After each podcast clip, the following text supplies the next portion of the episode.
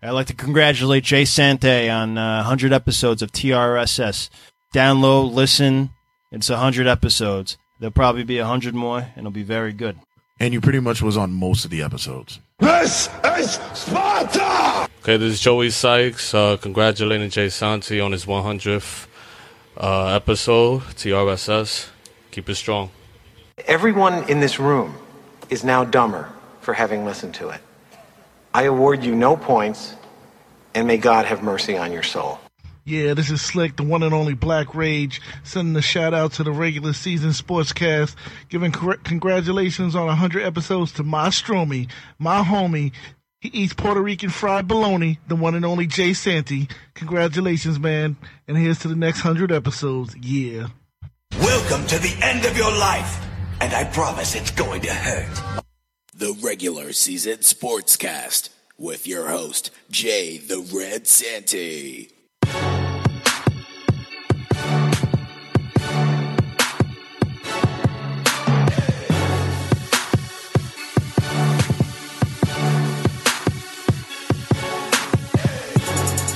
Woo!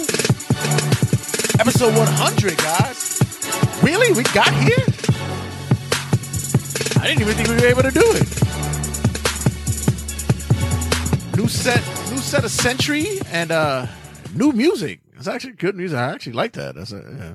I'm gonna miss my old music, but um, yeah, fuck that. dude. We got a clean house. We got to do some new shit up in this building, man. Episode 100. Wow, man. Whew.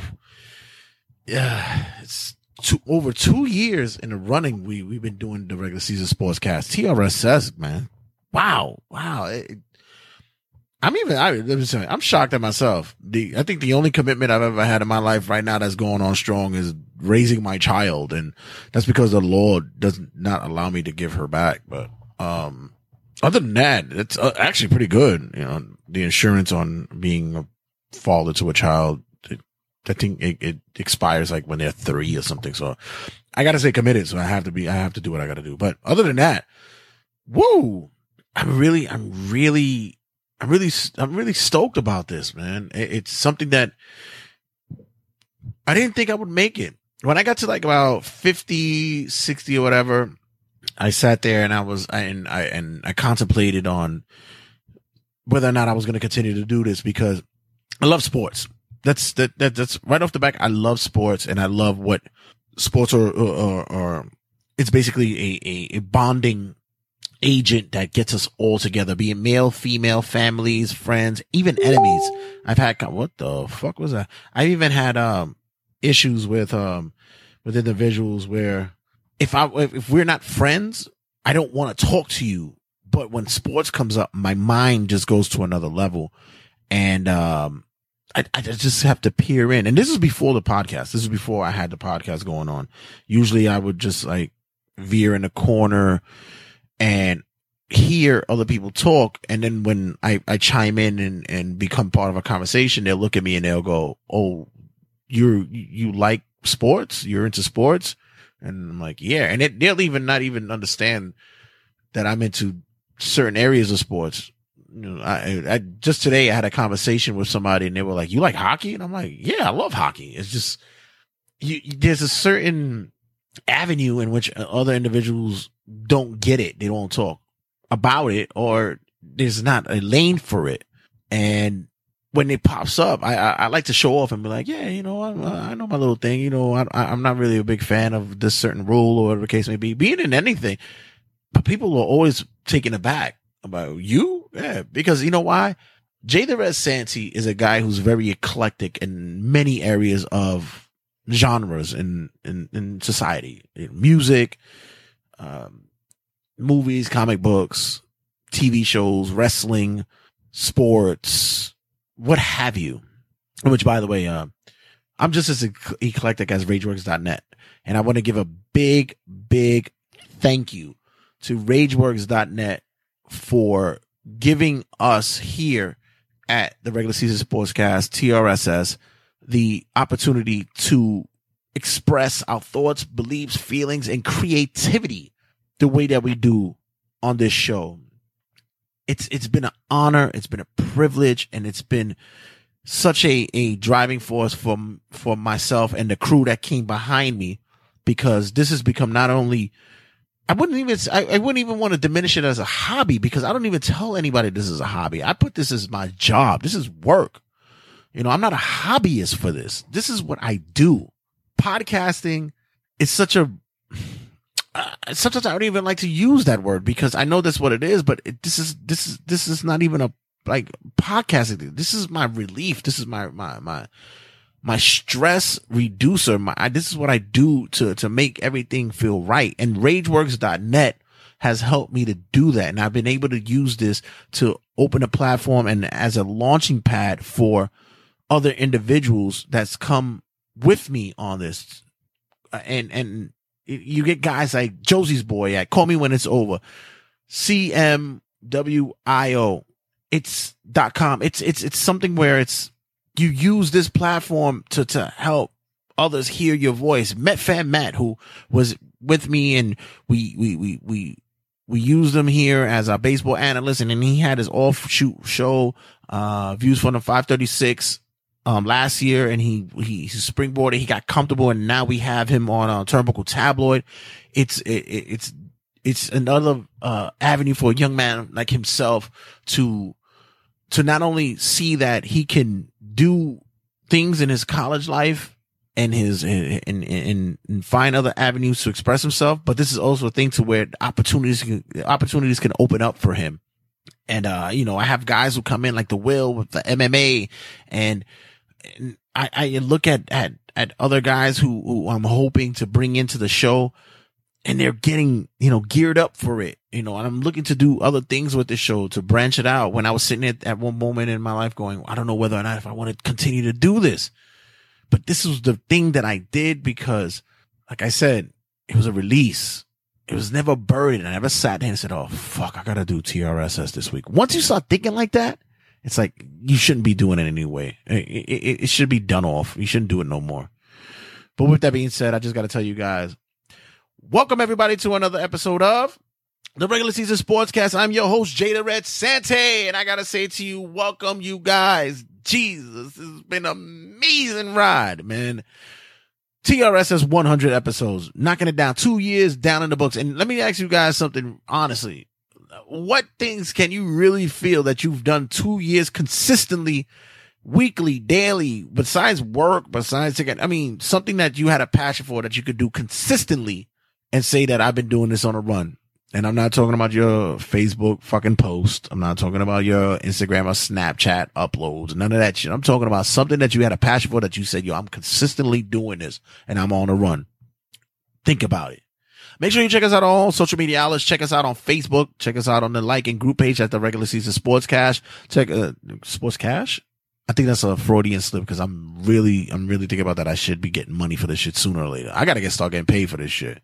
But yeah, really, I really got to get start getting some money for this. Shit. But check us out on the regular season Sports sportscast page. Check us out on Instagram at regular season sports. Check us out on at uh the Twitter at RWJ Santy, as well as on the YouTube page at Regular Season Sportscast. Let me tell you something that's going to be popping soon because I have, I have been working on some shit. I got some ideas for, for, for, for the TRSS YouTube page as well as the Turnbuckle Tabloid. Don't miss it. You guys gotta be around for that. It's, it's coming. It's coming. I, I kid you not. Every time I tell you guys something, it's gonna happen. It's gonna happen. I, I teased it early on. I had little countdown pages and stuff like that, little views here and there. I used to do it, but now I'm about to make it official. And make sure you check out rageworks.net, guys. This is where you get everything under one umbrella. Everything is there. There's no need to go to any other page. Rageworks.net has everything you want for all your needs when it comes to reviews, previews, anything that has to do with our pop culture, your pop culture, the world's pop culture. You get football, you get baseball, you get uh, comic books, you get movies, you get wrestling, you get uh, thoughts, ideas, premises, uh, ridiculousness that goes on in our world and comments that go with it, articles, podcasts, the variant issue. Uh, call me when it's over. Uh, Turnbuckle tabloid. Uh, uh, uh, what else do we have? Oh, of course, uh, Black is New Black. Where, can you, where, where else are you going to go? I mean, seriously, think about it. Rageworks.net and shout out to the guy, like I said earlier, to our boy Big Rich, who's been putting this all together. This guy right here much appreciative. There's not much more. There's not much words I can say about this dude, man. And shout out to my boy Slick, man. Me and Slick, he's he's he's a backbone as well to RageWorks.net. He doesn't he doesn't get a lot of uh, uh, uh shout outs and acknowledgments because he likes to be low key. But that's my that's my birthday twin, and this is a guy who's been putting in a lot of work and uh been a part of the family even before I got there, and showing much love to him for everything that's done and everything that goes down. So much appreciative love, and much appreciation to my guy, man, for real. And, um, to countless, countless individuals who have been, uh, supporters and listening to TRS and been supporting RageWorks.net. My guy, Angel Torres, my, that's my brother right there for, for the longest time. He's been, uh, since day one downloading episodes. My, my, my boy, uh, of course, y'all guys know him as Lou E. Coyote, uh, Black Mac, um, uh, I have, uh, my other boy Louis who sits there and, and shares and, and, is always a part of the stuff on the, on, on the Facebook and, uh, the, uh, Instagram pages. You also have, uh, you know, my guy who hopefully I'm to get him on this episode, uh, Javon Lewis at J Lewis, man. This dude has been, consistently a listener to, to not only my show, but at RageWorks. He's, he's a follower of what goes on there, man. This, this, this dude, I can't wait to sit down and have a conversation with him. Big YouTuber. He's got some things that he, he's got going on over there. I'm proud of what he does over there. Listen, it, it's, it, it's, it was a stepping stone for us when it first started and it just culminated into a, another type of programming and, and, and, and show because where the grassroots of this came from really just came from a stupid idea. Honestly, that's where it came from. It came from a dumb, stupid idea. And to start off the opening salvo, it's, to, I, will give you the, the, the premise of what went on. We were at, I was at my job and uh, of course a lot of people would sit there and they were talking about sports and such. And there was one individual in particular was a friend of mine. Uh, you guys know him as the Keith. He, we, we would always go back and forth with conversations with other individuals and differences of opinion and such. And one day he turned to me. He's like, wow, you know, it would be cool if we could do something like this on air. And I said, you know what? I might have that avenue for us. I might have a, a way in because I know someone who does it. I was already a part of the My Take Radio and RageWorks family. I, I was already doing articles for the website. I was already part of the fam doing things here and there. So I said, you know, maybe, maybe I can get a podcast going. I had, uh, I, I, I pretty much what I, I couldn't do articles as much as I could because, you know, scheduling at work and such, but I still wanted to be part of the My Take Radio RageWorks family. And I wanted, they were, I still felt like I was obligated or I wanted to, to, to do something creatively. And Rich always told me if there's something you want to do and it's feasible, yo, I got you. So the the podcasting was there, and we went. We we we we um the Keith and I came together. We were thinking about you know, the, the, title and what we were going to do and how it was. And I was already had a lot of stuff in my mind. Me being a, a constant Howard Stern listener and Dan Patrick and uh, the, you know, the first takes and all this stuff. Like I, I always wanted to take what I had in my head and piece it together with other things and do it together and make a, a show that you don't really hear often. Like you don't want to, you know, a lot of people say, I like listening to sports shows, but I also don't like when I'm listening to a sports show that's talking down to me. Mm-hmm. Like it, it, it, I don't like really doing a lot of shows when I hear the statics, the statisticians or whatever or whatever. You get, you get, it, everything is uh, mumbled up when in all reality, you want to have a real conversation and the real conversation is what I wanted to have for a show. I wanted to feel like whenever anyone listened to the show, they were sitting in a barbershop. And I've always said this or, or at your boy's crib or you guys were in the front of the building or on your yard or whatever, and you guys were discussing sports or you ladies were talking or hearing about sports, whatever. And that's what I wanted for the show. I wanted a natural relative type of, of show. So we brought it to the stage and well, came with the name. And, um, if you heard, you guys heard, uh, the, um, the best of episode, it was so rough early on. I went and got this. I bought this little mixer, and you know, I was working off two fucking computers. I'm trying to, I'm trying to do uh, sound effects, and I'm tr- working off sometimes off of the phone, and I'm, I, I didn't know what the fuck I was doing. Honestly, it was weird because I, I'm, I'm computer savvy, but when it came to something like this, it was, it was just out of the ordinary for me. It was foreign. It was it was like looking at Japanese or Chinese arithmetic. I was like, what the fuck is this? But I was able to sit and I, I kind of pieced it together here and there. And then with the help of Rich, he was like, yo, you need to do this. Check this out. You could balance it out. Cause Rich already had, um, My Take Radio running for countless of episodes, 200 plus episodes. So he, he was already winded with it. So, you know, I'm, I'm, I, I, I kind of act like I knew what I was doing when the first episodes were happening, but I was still learning and, you know, trying to uh, tweak the trade, as some may say. And I'm like, ah, oh, fuck. And it was frustrating because you get, you get sometimes where you know, the audio gets uh it, it, gets corrupted or something doesn't go over and the mics aren't the way they're supposed to be and even to this day i struggle with it but it's not as bad as early on it was crazy and even if you hear the early episodes you can hear like how how bad it was and shout out to rich once again i i can't i can't thank him enough this guy went and he would edit and and that's why he's the producer of producers because he sat there and he would go through these audios and he would fucking he would work his way through on trying to make the best quality that he could. And he's done a great job at that. So, you know, early on we would do these episodes. I, I have the rundowns or, you know, we'll do, uh, basically what, what it would be the topics of the week. And I would, you know, I try to, I try to have an idea too, because when the Keith was on the show, I had him more as the vocal point because he was more spot on with when it came to the sports aspect. And I wanted to be more color. I wanted to be you know, I, I wanted to give him, I wanted to softball him the pitches while he could knock him out the park. And it, it worked out very well early on. That's what exactly what it does. And we had a, you know, a nice banter between ourselves. We, we try to work our wit back and forth. And, you know, early on, you know, people liked it. It was until, um, there was an incident that occurred, person and not personal lives.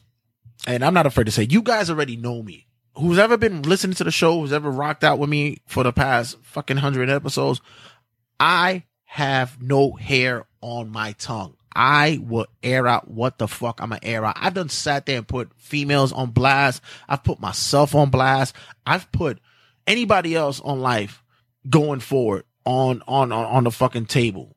You know, I might I might not say a name or two because you know I you know some you know they don't you know, I, I could give them that respect, but they know who they are because they know I have a platform. They know I have a show. And then when they hear it, I done had females come up and fucking blast me on social media, blast me on, on, on, on face, and you know, face up. Hell, even my current situation, I get fucking like, really? Do you, do you really have to do this on your show?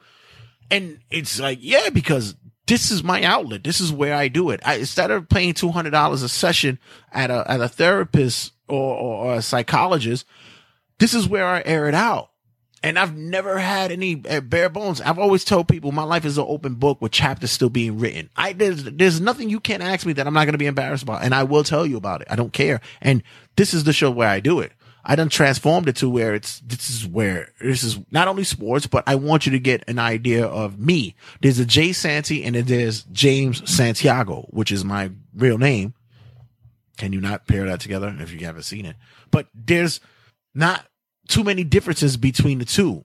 And when these mics go on, this is where I, I, I go off and I, and I feel as though this is where I can open up, especially when I don't have someone in front of me where I could talk to, where I could just do it. And my connection to you guys is when I am able to hopefully correlate and relate to everyday life. And this is what I, I'm here for. With that being said, I, um, I had a I had a, I had a premise of what was going on for this show, and so far everything was running down, and it was going smoothly. Like I said, audio wise, we were gonna get to, we were gonna fix it. Everything was working out. We had a a, a good a good feeling for what the, the the show was gonna be about. Then around uh episode seven, episode eight, something happened personally in my life in which you know I have to say that my daughter's mother wasn't a big fan. They really didn't like the Keith, and she made it known on on certain occasions, but like I say, he's a friend of mine, and I want I and I continue to you know, I, I, I, I, I suffered through it because a, I already knew my relationship with my daughter's mother was, was broken. And I knew there was going to be one way or not that it was going to be over. It was going to be done. And, and, and this is what I've always shared with the shows is that, you know, if you heard the shows, whatever, I, I've always shared that aspect of my life to where like, you know, it, it, you can still live without having to have this disgruntled kind of relationship with your spouse or anyone. So I tried to make it work and then something happened in which, you know, it, it, it, it blew to a, uh, another level in. the Keith decided that he couldn't do the show and be a part of it because of that situation and because of the fact that there was one instance where he couldn't make the show because he was doing something else. It was too busy. And I said, you know what? I'll just do the show without you.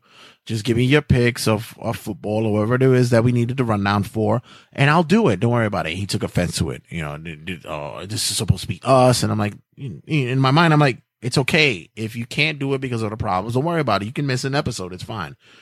If you listen to, um, episode eight, you can hear, uh, it, it, honestly, you hear the tension in, in that episode. I always pinpoint episode eight is where you hear the tension in that. You could hear the gravitation of where the conversation that we used to have seven episodes prior, it wasn't the same. You felt it. And I always felt that I was being, um, left out to dry. Like it was like, oh, word, you, you think you could do an episode without me? Well, yeah, take this. And it's like, all right, apparently you know who I am and this is what I do. So that's what I did. And you felt it. You felt that, that, that tension in there. Episode nine is when I actually put it together to, I had to do something by myself. And I tell you something, I've never felt nervous or fearful in many instances of life. I, I was, I was brought up into theater. I love performing. I've always, you know, I always, wanted to be in movies, TV, whatever. Being in front of people, speaking in front of people has never been a problem for me. And this was something that I was, I, I always felt I was, bro- I, w- I was born to do. The only thing is that I wish I had a fucking Brad Pitt or Boris Kodjoe looks, whatever, but I just have, you know, I, I look like Uncle Fester. So although if they do an Addams Family remake, I c- could probably slide in easily. But other than that, it's like, I never had a problem of being solo. When I found out that I had to do uh, that I was going to do the show by myself, it it took the show to a different lane. It was like, okay, I get to do what I want to do, but I'm not sure if I am going to want to do it because I, I, it was it's always when a sports a sports show is always better when you're having a banter with somebody. Everybody could debate. Everybody could you know pick a side. That's why you have like the first takes. You have the undisputeds. That's why you have um the the the um, um it escapes me the the the one with Papi on ESPN. Um and you have the pardon my interruptions. You you have those shows because there's always two individuals that you can trade off of. And when you do a talk uh, a sports show by yourself, it just doesn't seem genuine. It just seems like just one person ranting like I feel like I'm doing now. Yeah, right. I got even 100 episodes, I'm still banging into the fucking mic. So when the mics went hot and I did the, that, the first episode by myself, I was like, oh shit, this is to be real. And then I saw the downloads, I saw the streams, and it was like, holy shit, I can do this. I really could put together something on my own. So I started bringing in interviews. I, I, I, got people who, who wanted to come to get sit down and shout out to everybody at House of Glory, especially the guys at House of Glory Wrestling, HOGWrestling.net, especially, especially those guys. Those guys helped to push the fucking show because I had Turnbuckle Tabloid on the show as a segment and I would, I, it was an easy funnel for me to get interviews and those guys were able to come in, sit down and have an open dialogue, open conversation with me. And for up and coming indie wrestlers, they were guys that were able to who's never been on a mic, never did a promo or anything like that. They were able to come in on the show and they came in here and you know, they were comfortable to sit down and talk. And a lot of them didn't really want to or didn't feel that they should. And then after a while, you saw, you know, a progression of guys who was like, yo, you got to get on TRSS. So, you know, it, it's, it's kind of cool to get on there. And then I bring them in. Sometimes I, I ain't gonna front. I fucking cook for these guys. But nonetheless, you get that. And then the avenues open to other opportunities. I started getting comedians. I used to go to, I, I would go to comedy clubs and I would see a comedian who, who would talk about wrestling or sports. And I would, you know, I would go and do the hustles. Like, listen, shout out to Mad Dog Madden, and James Madden, man. He's a fucking, uh, uh, a guy who, who came in and did an interview with me and I was like just a, a, fucking a speck on the wall. And he's like, yeah, I got you, man. We'll do it. And he's been on the show twice already. And hopefully like, I'm to get him again really soon. James Madden, a comedian who came in and he, he, he was spot on gold, you know, and I got Dan Shanad, another comedian. And then the ball was rolling. I, I, I got, uh, uh, Chris Roach from, um, uh, Kevin Can Wait. Uh, and you get, uh, you get guys who, who, who, who, who's been prom- predominantly known as, uh, Sean Merriman on the show. I had, uh, we had, um, we, we would, man, I can't even think of that. Brian XL, I, I, I actually, his Brian, XL from House of Glory actually opened the door to finally at Turnbuckle Tabloid. I was able to get my white whale at Turnbuckle, uh, for, for, um, Turnbuckle Tabloid, um, Amazing Red, House of Glory's premier face. I got him finally. He was my white whale. I got him for my first episode of Turnbuckle Tabloid and countless, countless other individuals. And shout out to even the people in my clique, like, uh, Black, um, um, uh, um, Black Mac, uh, uh, like I said, Louis Coyote. I had gotten, um, Uncle Fred. Uncle Fred is a fictional show and I was able to get, um, family that I hadn't gotten in, to speak to in years uh, or, or, ever. My uh, brother D came in and he was a great, great fucking asset. Come to find out that we had so much in common that we didn't know was there and we never really hung out. We didn't even speak. We didn't even know of each other for years. Uh, Uncle, uh, cousin Junie came in. Cousin Junie, I, I spoke to on Facebook m- numerous times and he came on the show and he, uh, he's vibrant. He's fun. And he, he was a dude that came in and, and showed that, that there's, there's an outlet or possibilities for, for individuals who's never done it as well. It's, it's, it's, it's, it's great that I was here to have TRSS. And then, uh, there was a moment when I came to a realization after some time. Um, I, I, like I said, I brought in, um, Josie's boy, your girl's favorite artist. I brought him in, uh, cmwio.com. I actually said that clearly. I usually fuck that up. Yeah. cmwio.com. And he came in I, and I'm producing his show and it, it blew up. Phenomenon on, on social media. He, he, he everybody caught on. Downloads are crazy. Streams are crazy. People fucking hit him up. Hashtag, uh, hashtag screenshot this. Screenshot this. You know, you get, you get that going. And then, uh, my take radio, uh, it, it, it, it ceased to exist after its phenomenal run of multi, multiple years. My take radio, which held down the MMA wrestling, um, movies and TV show aspects of RageWorks.net and Big Rich decided that he was going to put it to rest. And he decided that, um, he wanted to look at different avenues to, to promote the, the, the, the website as well as all of us.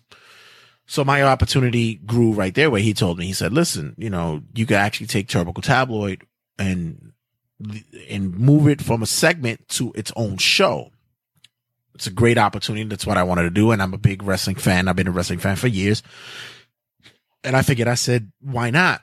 And I actually was gonna, I was actually teasing to, to have Turnbuckle Tabloid as a segment, as a show for Metfan Matt and Rondo, where uh, I'll just be producing it and, you know, chime in whenever I want to. But, you know, I just wanted to produce it. I wanted to do it separately. And as for TRSS, for the regular season sportscast, I was approaching a certain number and I was thinking, I said, you know what? I, I want to do other things other than just this. Like I, I just wanted to do something else. I wanted to expand my horizons. And with TRSS, I wanted to give the show over to somebody else. They could have taken it, ran with it, did whatever they want. I would have produced it because I wanted to keep it fresh. The only thing I ever wanted was to keep the name, keep it on the Rageworks, and just keep me tied to it to where I'm just producing. Hell, I would have just sat there and been a sidekick. I didn't care for it. If you just wanted to do whatever you want. So the person who had I've chosen to take it over uh, was an individual in which left the show early on. I was ready to give the show off to the Keith. Now, there's a phrase that says, fool me once, shame on you. Fool me twice, shame on me. Or is it the other way around? I rather use that one. That one for me works better for me. It works better for me because it, it shows how much of an asshole that I am that I allowed myself to be taken over like this. But as you guys were here in, in, in, uh, in the previous episodes during the past year in 2017, slowly but surely, I was bringing the Keith back in. Like I, I brought him in and hell, we did an offshoot of where we did, uh, uh, NFL draft combine episodes. We did, we did, we did, the, and I mean, I'll tell you, downloads and streams were really well. Once again, things off mic becomes more of a problem than anything else.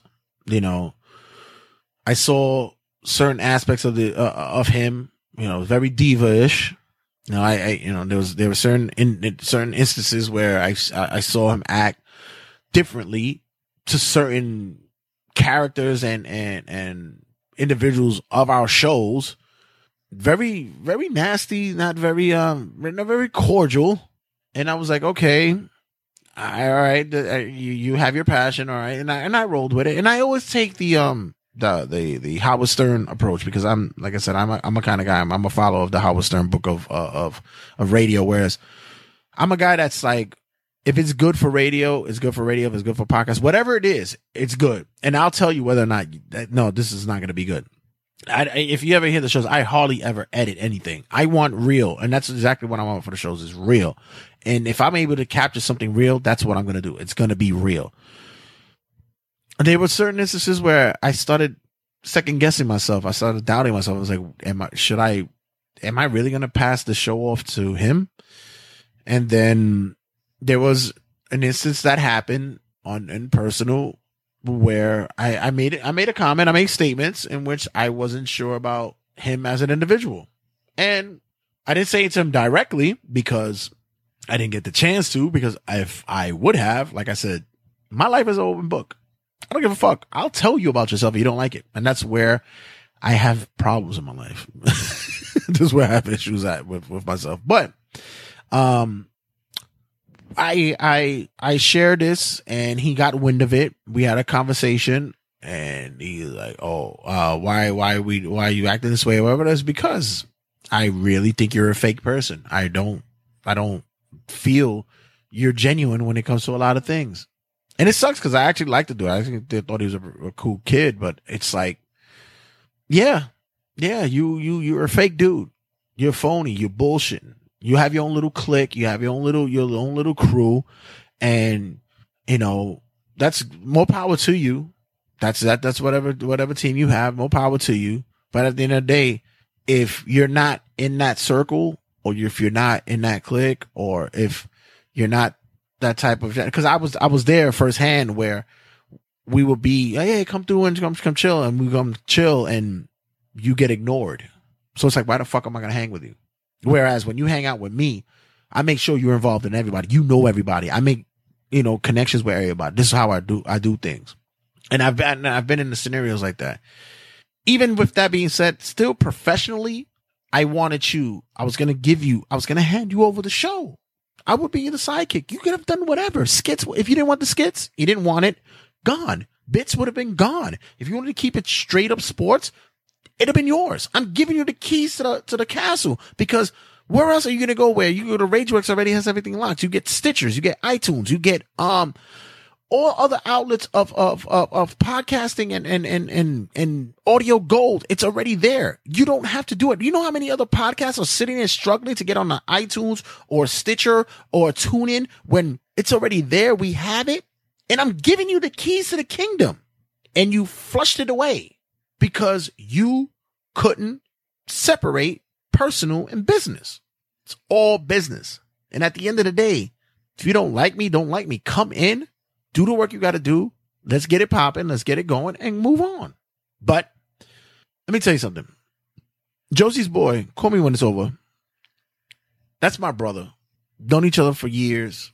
Not as long as you might think it is. It's been a, it's been a, it's been a couple of years that we know each other. I met him through uh, different avenues.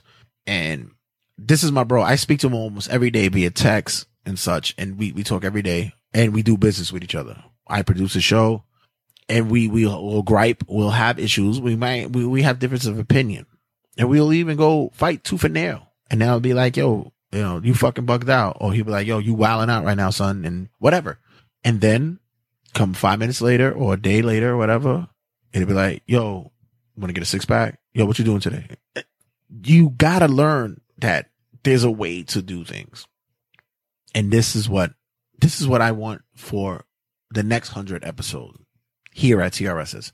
Finding ways to do this weekly and make sure that we can be creative and be able to stick together and bond together and do and expand and grow and find new avenues for our, for, for not only this show, for all the shows on the rageworks.net. This is why I'm trying to bring in new, new, new, new ideas, fresh, fresh ideas, fresh faces and all.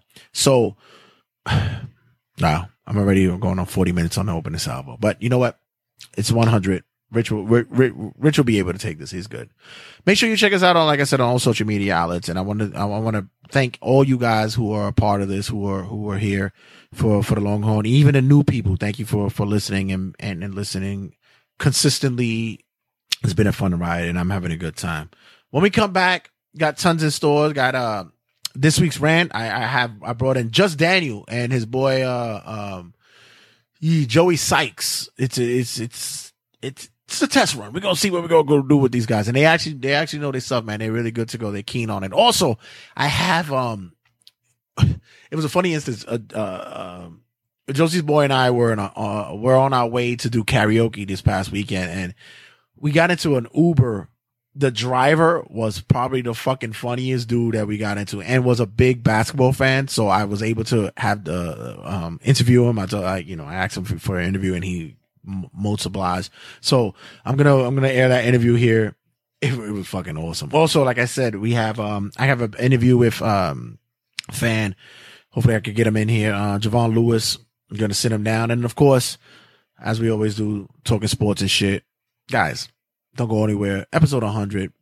Big shout outs, big thank yous. A lot of guys gonna be um just giving it giving a um congratulatories and showing love to me in uh TRSS man. So guys, don't go anywhere. Stick around. Much love to you guys. And uh yeah. Um I'm gonna finish drinking this beer. See you guys in a sec. This is Raymond Reynoso, the 88 year old independent wrestler from Bayamon, Puerto Rico. Much love to my peoples out there. You guys are going to make it just like Jay Santy. 100 episodes of the regular season sportcast. I hope to make it to a hundred so I can fuck some bitches.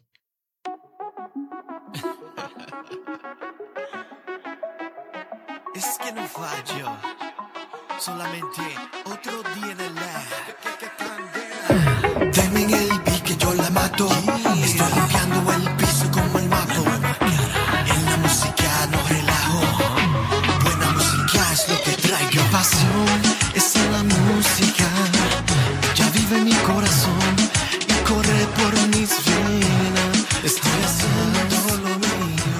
Shout out to my boy Papito, who was also on TRSS this year.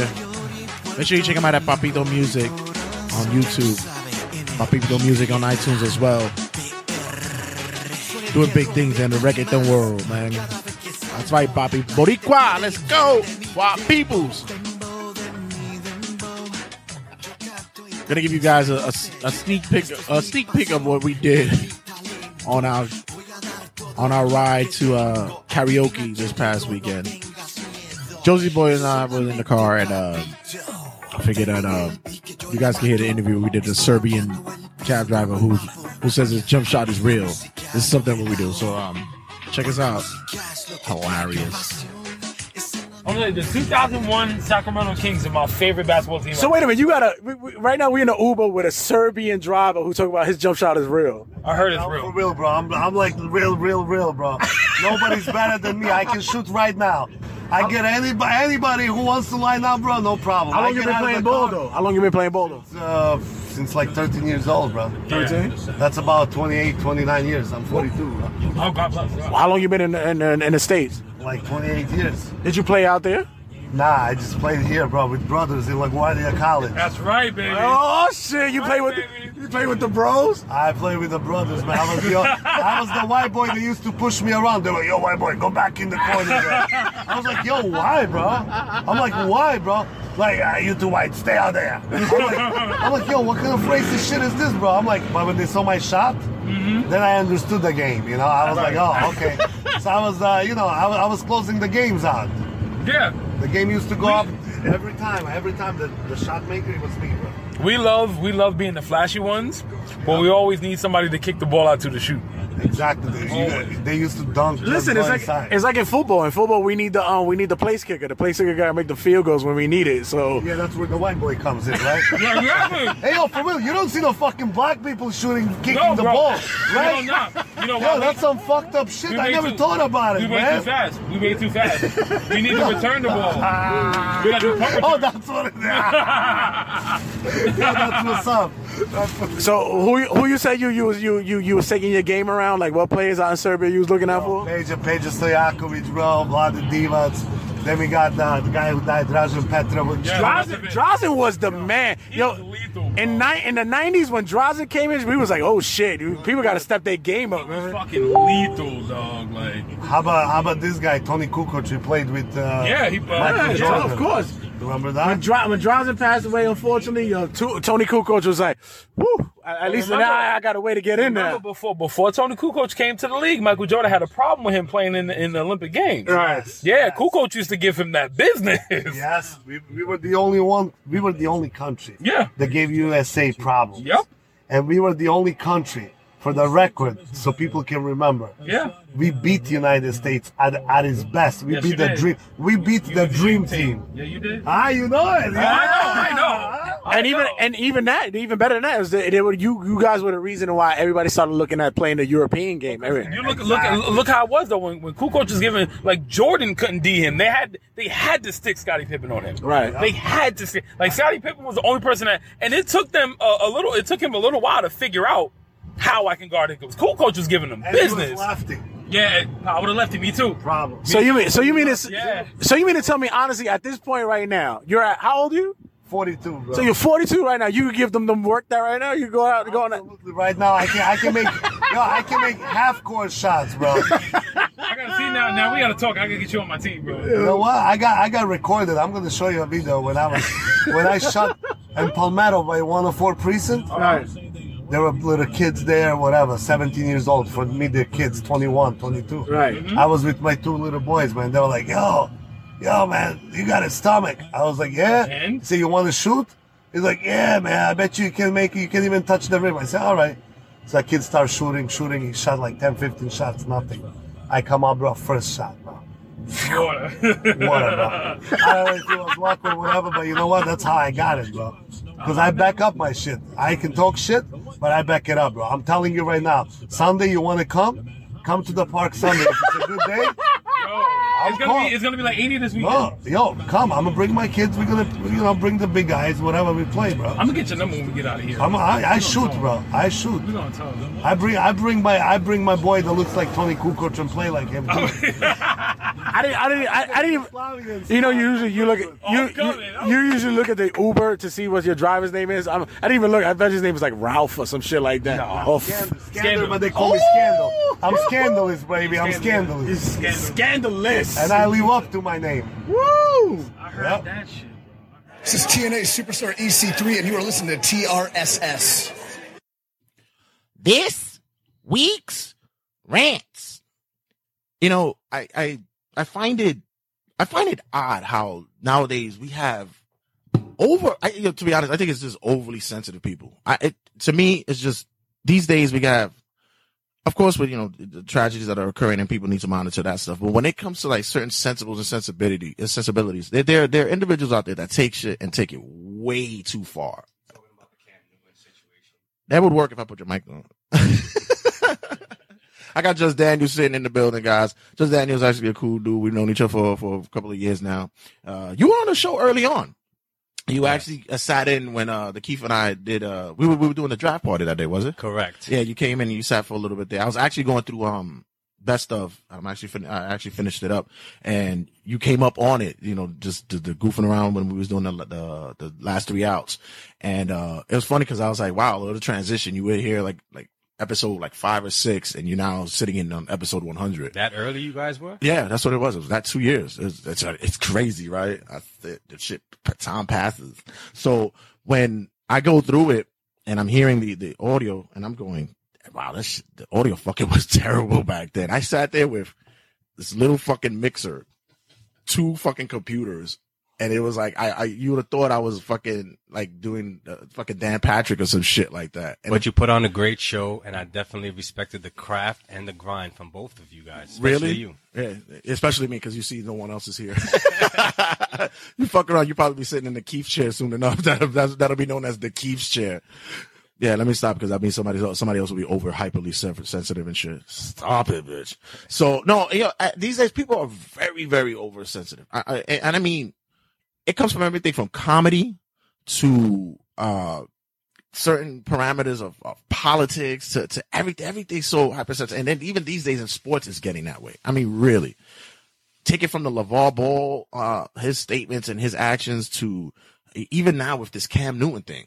You know guys if you, if you don't know this past week cam newton was uh caught in a crossfire for some in my opinion nonsense um apparently there's a statement that was made during the conference and um let me see if I can draw it up on the board right now. Put it up because it was really that. that well, Danny, let, let- give an idea of what it was that happened.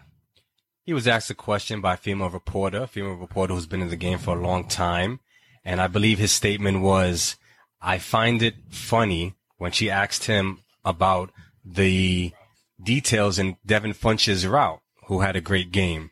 So his response was something to the effect, it's funny with a smirk laugh to hear a female reporter talking about routes. Right. So he did go on in detail, in depth to answer her question, which I give him credit for. He didn't completely dismiss her. However, it did come off as kind of jerkish and aloof. So, you know, about two minutes after that, the media attacked. Yeah, it's it, it was a snide remark, you know, of course, and to me, I took it as very tongue in cheek. I, I that's what I that's what I, I looked at it as. It was like, I, to me, I find it kind of odd when somebody does. Because to be honest, in my opinion, I only think women watch women who watch football do it in three parameters. A, you were grown up on it by your by your father figures. B, uh, your man or your husband watches it, so you become a fan. Or C, you just want to look at dudes' asses. That's that. That's just what it is.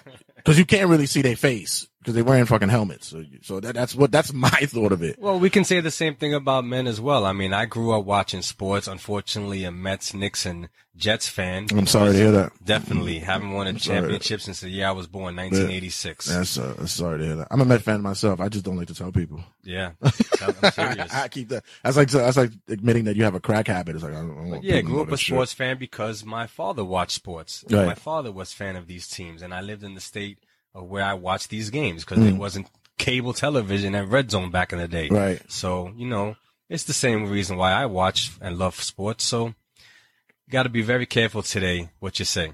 Yeah, well, that that's the problem. Everybody has to be so careful. I, I mean, really, because honestly, of course, there's certain.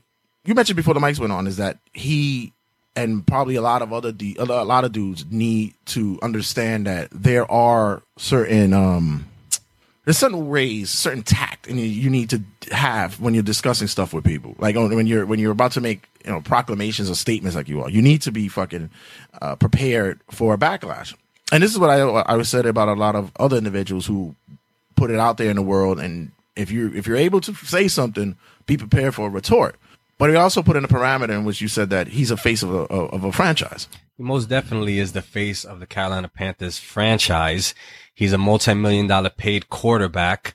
And I'm pretty sure when he won that game against New England, torched their horrible defense, when he was coming out of the locker room, he looked straight into a reporter before going into the locker room and mm. said, don't ask me for an interview now because he was getting berated and belittled Right. before the game on his terrible quarterback play throughout the year thus far. Right. So Cam is a little bit sensitive, always been sensitive.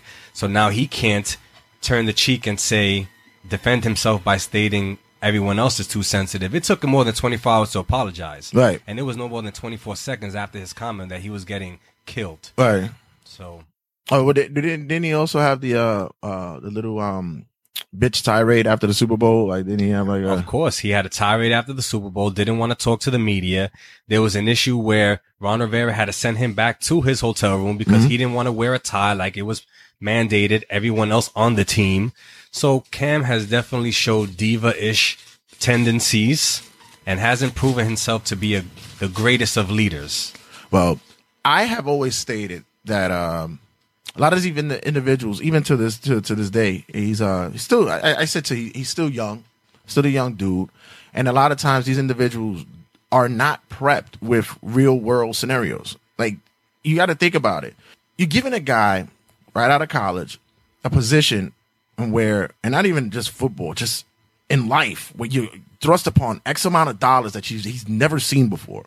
You've given him now a humongous responsibility in which now he has to like focus and, and, and- find a foothold in which he has to, you know, figure out how is it that he's going to become this champion bred person, but yet there's no mentoring. There's no type of leadership for him. The only thing that the NFL gives these guys is the uh the press freaking packet for managing your money. That's and, it. and that's it.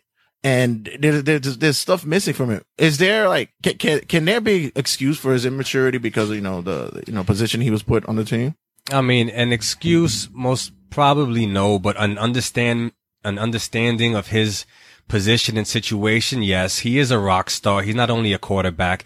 You see the way he dresses. You see the way he's not only a quarterback. He's a fashionista. Right. He's an icon like, I like Odell is a pop star icon. So, you know, they feel at times that their importance is probably a little bit more than in reality what it is but he should know better. He's more than 25 years old. I don't know exact his exact age. He's 25 years old. He's a leader of a franchise and he just has to know a little bit better in this situation, given that he has two daughters, given that, like he said in his apology, he tells his daughters every day that he wants them to feel that they can grow up and be whatever they want to be. So he needs to know better. And in reality, when they approached him after in the locker room about his comments, he was very dismissive. He didn't want to give it. And we have to ask ourselves the question based on his actions. Did he apologize because of the media backlash? Did he apologize because he was sorry? Or did he apologize because he lost his Dan in multi-million dollar sponsorship? Wow. That, that and that was the other thing too. 28 years old he is. He's 28. So maybe you should start maturing a little bit more. They, they should be. They should I would be, think so. Yeah, maybe they should be. They should, they should be a come up in it right now. But uh, Val, Dannon, no more yogurt for you. No more, no more oikos yogurt for you. no more yogurt for you. That's what I, I think that was dumb though. I think it was really I- out of all things. Like you could have Stay Free should have like pulled up. They, yeah, definitely. Well, they were probably looking for a way out, Dan, in Uh, anyway. as well. Yeah, know, Vagisil should have not like promoted him anymore. I don't think he'll ever get one of those. Definitely not. Is this sexist? Is, is this kind of sexist? Because I'm, that's, that's that's exactly what I'm trying to go for. Yeah, I expect you to lose one of your sponsors Yo, yeah, this upcoming week. Yeah, exactly. Um, what what is it? Uh, um, Maxi is not going to fucking promote us anymore. Sorry, Don't think so. uh, the vaginas. so, but I think I, I think like once again, it's one of those things to where, uh, when we go when we go into certain situations, like y- you really have to um. You really have to look at a scenario and really think if it's that fucking serious. And by the way, um, in case you guys didn't know, Miss Rodriguez, the reporter, uh, had a little dirt in her backyard as well. She did. Seems as though that her tweets, uh, for a few, a couple of years ago, uh, were not of the shiniest of shiny. So, um, shout out to your racism on tweets, my dear. Yeah. Real, Another lesson for you young kids. You press that send button. It's forever out there for anyone to find. Yeah, pretty much. Cause apparently, um, we don't know how to delete bullshit, especially when you're in the media, like in the, and when you, when you're become on the come up, like you, if you're ready to throw some shit out there on somebody, you better be ready to fucking, uh, back that up and not have anything in your yard. Absolutely. Yeah. My dad, my dad is saying some racist stuff going through the Navajo reservation. I'm like, wow. If only I could hear what your pops is saying. I wanted to be in the backseat of that fucking ride. I hear what type of shit he was saying. But no, so I think that's what, um, it's funny because when I found that tweet, uh, or when I was told about the tweet, it wasn't as big a parameter as how the Cam Newton thing was. They either like they actually pushed that one to the side, and she did like some little bullshit uh comment at the end and say, "Oh, my apologies for the racist comments on my on my feed." It was like that's it. This man just lost fucking advertisements on something that's not even that serious. You're over here fucking trumping it on tweet on fucking Twitter. Yeah. And that's it. It's ridiculous. Well, another lesson learned. You know, everyone, unfortunately, in this life is not created equal. Mhm. And what he says and what he does is going to affect a lot more and hold a lot more weight to people Right. than the average person. He has a lot more responsibility. So he needs to rein it back a little bit, be a little bit more humble, and protect his dollars, protect his investment. Because I don't see Cam playing 20 years in this league. Not I don't see him. I see him interested in other things. I Mhm. see him in the next three, four years retiring at age 32, 33, Mhm. where he can still walk upright. And um, he needs to start protecting himself so that after football, he can have a lucrative and progressive career. I found- unlike his quarterback I, play. I, I found it funny that uh, you know, you always get the off season cam when he's out there giving out turkeys and shit like that, and he's out with the fucking after school programs and he's teaching children how to fish and shit like that. Definitely. And then you get this douche kind of moment, and it's like, ah, come on, guys. Well, I know some people in Carolina. They say he's not a bad guy. They've had some run-ins with him. He, they say he's not a bad guy. He'll shake your hand. He'll take a picture with you. Yeah. He won't be dismissive of you. So always two sides of the story. Yeah. Well, Cam, I'm with you, Paul. It ain't that serious. I don't know why. I wouldn't have never issued an apology. I'd have just uh, Charles Barkley this shit. Yeah, I meant it. I admit. I, that's, I said what I said. I That's pretty good. This is Charles Barkley, and I just want to let you guys know that I, I don't give a fuck. I ain't nobody's role model. You kiss my ass. But uh, when we come back, guys, we got more to go by. We got uh, this. Uh, we got talking sports and shit. That's when we do our rundown. You gonna sit in for that? Sure. I, I got a couple of that. Got uh, got Joe in here. Uh, Joe Sikes is gonna be in. Probably have him chime in as well. Uh, I'll let you guys know about that. You should see him. He's like a he's he's got a face that that women would die for. you, you, you got a are you are you, you got a girlfriend over there? Oh, you got a, you're married? Yes, sir. Oh shit. I've seen him in action. The Yeah? senior citizens, he can't walk by senior citizen He blocks. can't, right? No. Ah, the viejas, they they they they long for you. That's it, it must be the smell of Bengay. when we come back, guys, talk talking sports and shit, and uh, the guys are gonna sit in for us. Stick around, don't go anywhere. This is Louis Coyote. Congratulations, TRSS, on your 100 episodes. Let's make it a thousand. Much love. Congratulations. I, I once I hear that drawl and you, you get that, that that Midwest folk kind of thing, I feel like I want to be part of that. you hear, you know, I, I start I start changing. I, I start to adapt. Uh, yeah, that is catchy. You know, what's going on, sir? Um, I gotta tell you, man. Uh, I I- see you out there when you when you put your post. uh, by the way, we we recording now. That's what I do. I just start shit without telling people. That's what I just do. It's. You already know because when I, you, you've heard the episodes, I just start shit and be like, oh shit, it Right, just started yeah, now. and you'll be like, you never recording by the way, and everybody be like, oh, damn, we are? Oh, okay. Listen, I like to catch people when um they're they're most comfortable because um other than that, I don't want people thinking that they're on and it's gonna be something to where it's like very uh staged. You know, you know how it is. It's like everybody's th- yeah, because every time you, I hate these um point and click type of sports shows. You you've heard you you you you hear them all the time, and it's like the the the usual type of conversation. It's like I'm not part of this shit. So so when when when you when you listen to different podcasts or different sports shows, um, I, I do you, what what draws you in? What's the type of the, the the type of shows that you like listening to that that makes you feel like you're part of what's going on?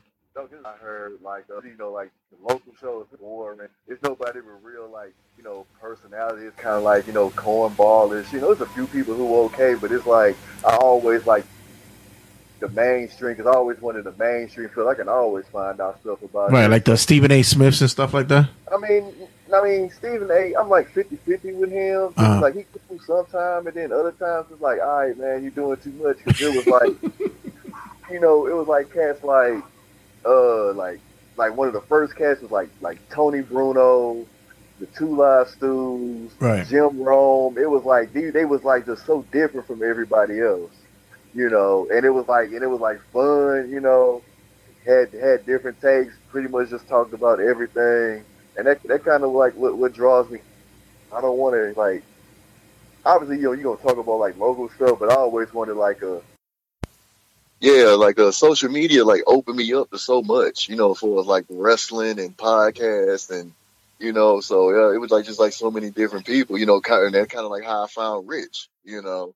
Yeah, how did you find Rich? Because Yeah, yeah, I, yeah. I couldn't basically, find Rich uh, if I had a metal detector and a fucking uh, Ouija board. Like, how did you find him?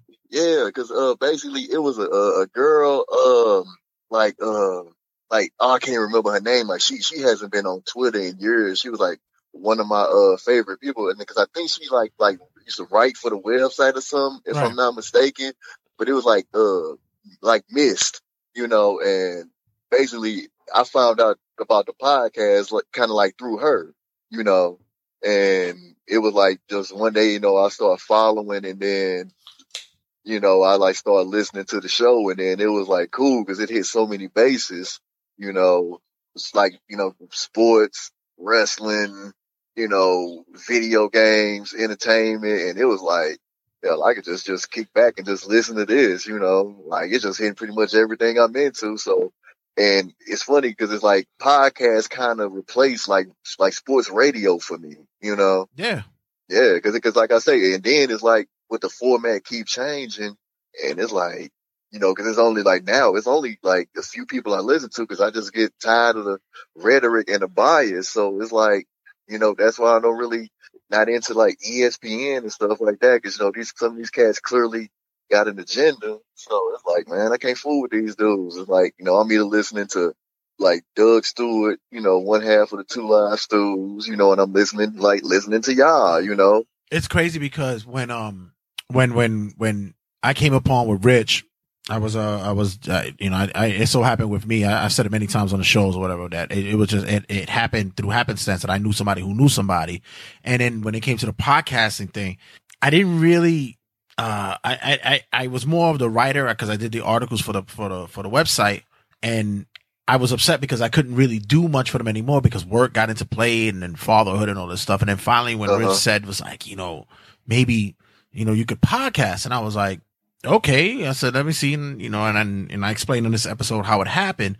I see you. You're a busy dude. You're a working man. I see you out there doing your business. You share it out there on Snapchat and all the stuff, how you do it. How was it that you tied into yourself going into the, the YouTube work? By the way, before anybody knows, my man, this is my man Jay Lewis out here. Yo, long, long lasting listener. This is this is a guy who who's been sharing and and and showing the masses that he's been a part of the Rageworks family. He's a listener. He listens to not only uh, TRSS, he listens to Turnbuckle Tabloid, he listens to Call Me When It's Over. And I, I believe me, I know what, what your thoughts could be about when um Josie's boys is on the mic.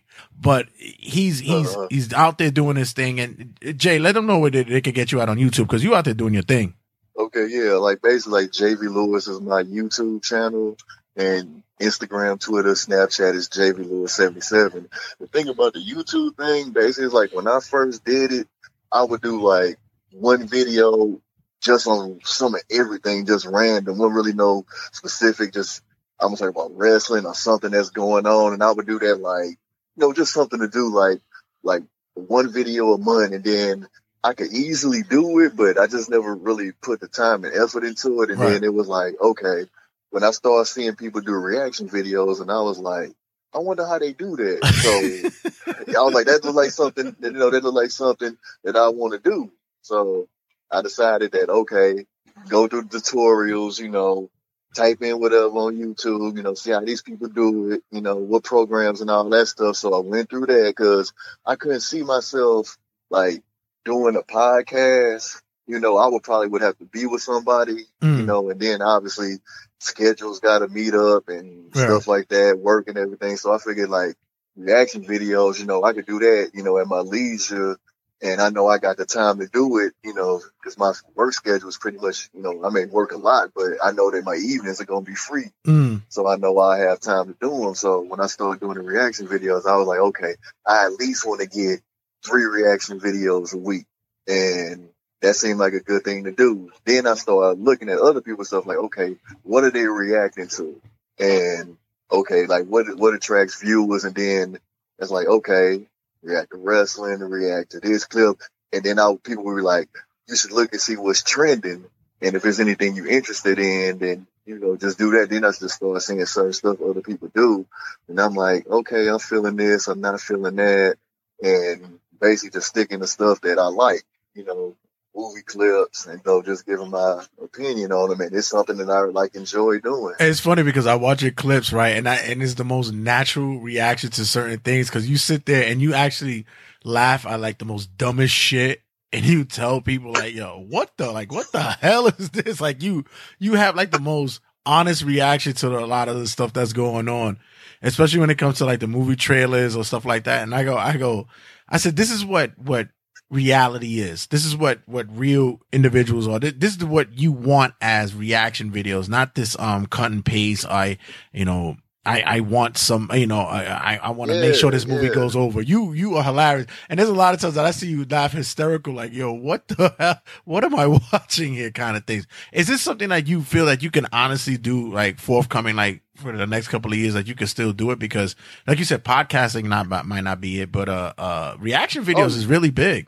Yeah, yeah, yeah. I, I definitely, because I mean, if you look at like the most popular people, you know, because some people, you, you know, in this society is like everybody want everything to come quick, and some people they either want to be instantly famous or they think about the money that comes with YouTube, and we obviously know with all this stuff that's been going on that the money isn't the same because you see how it fucked up what culture. Mhm. All you guys, all you got stupid cats out here, you know what I'm saying, who messing it up for everybody else. So I tell people who's trying to do it now, like, look, for one thing, be consistent, stick with it, and don't look at it as, you know, that you don't, you know, you, you got to take time and build.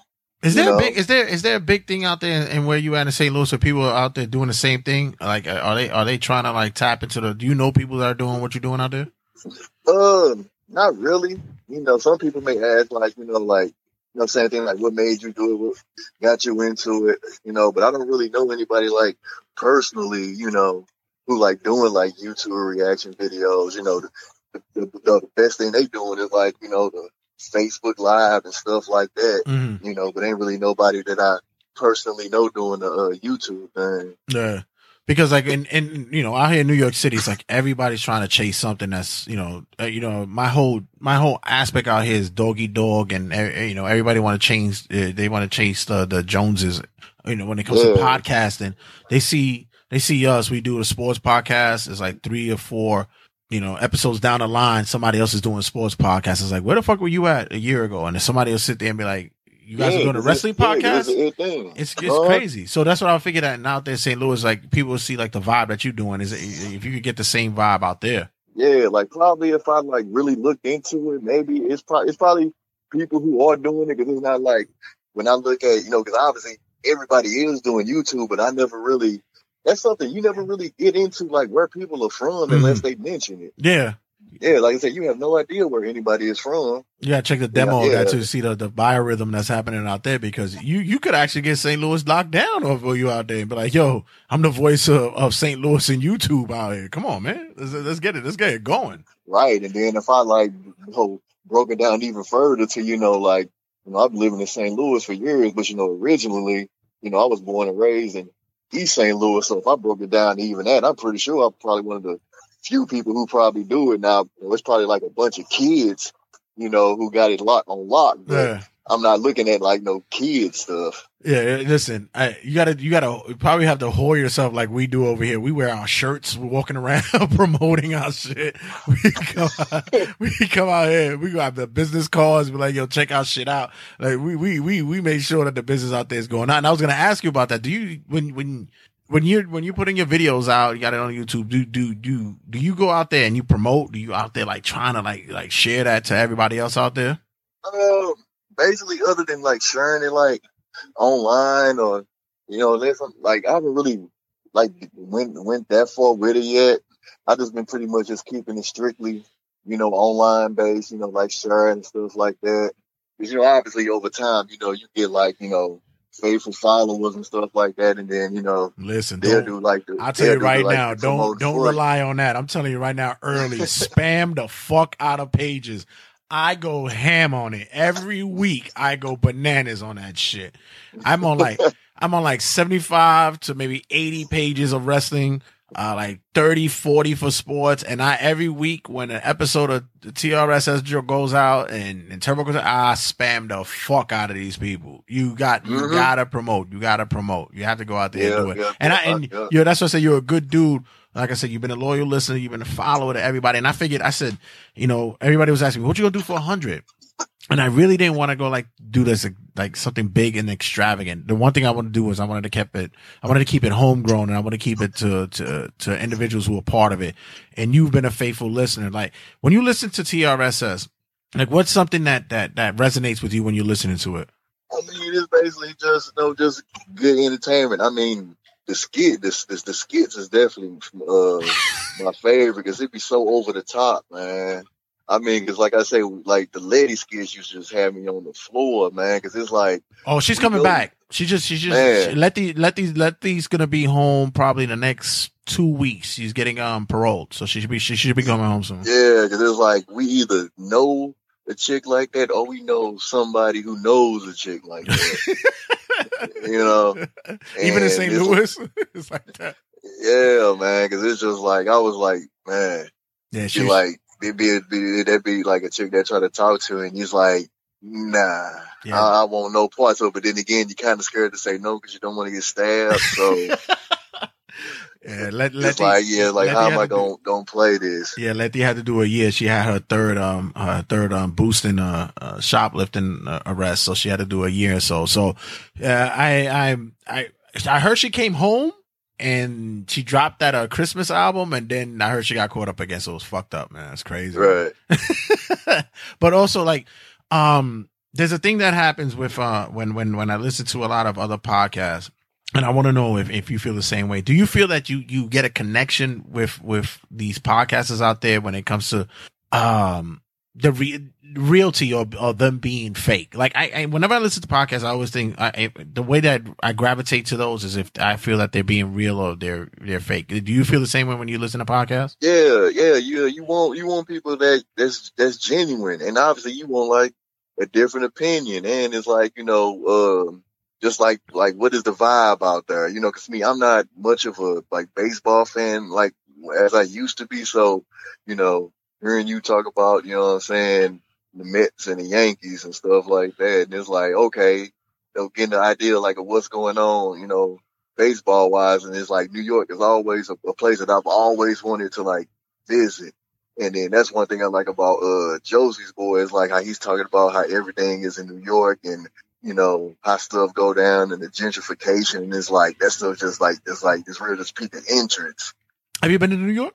Nah, never, never, never been. It's just always because I used to always wanted to go to New York just from a, a pure hip hop sense. Oh know? my God! Let us know when you're able to make the trip, man. Please, we, we'll we'll we'll we'll we'll block a weekend just for you, and we could go out there and show you the fucking town, man. It'll be it'll be a, a, a rude awakening of what you will know about New York, man. It'll be a a, a, blessing and a freaking curse as well, man. You let us know. Yeah, cause yeah, cause it's funny, cause it's like I'll make sure Josie's boy is your tour guy.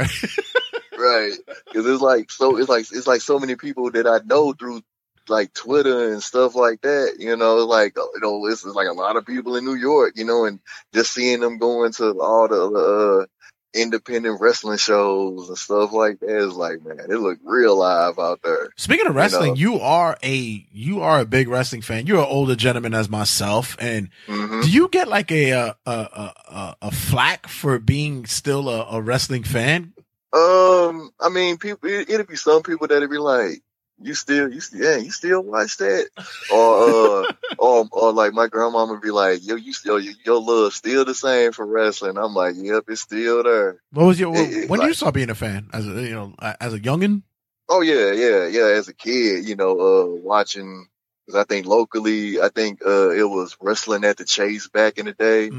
That that came on, and then you know, wrestling was always at the Kiel Auditorium in St. Louis, and you know, back then it was like, you know, WW, you know, WWF, NWA, WCW, you know, that's like, and then when cable, ESPN, you had like AWA, and it was just like you watching all that crazy stuff.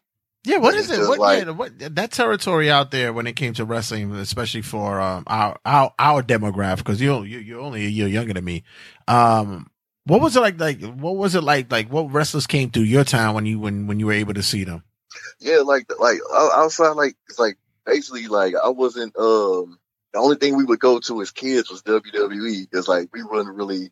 That's that because basically like we knew other stuff on TV, but as far as like WWE coming, we don't we be super excited. We'd be like, you know, Grandma, we want to go, we want to go, Mm. and you know she would she would take us a couple of times, and then you know as we got older, you know we still watch it. We turn on USA, you know, you know watch watch Monday Night Wrestling, and then we'll watch the Sunday shows, and then it was a period.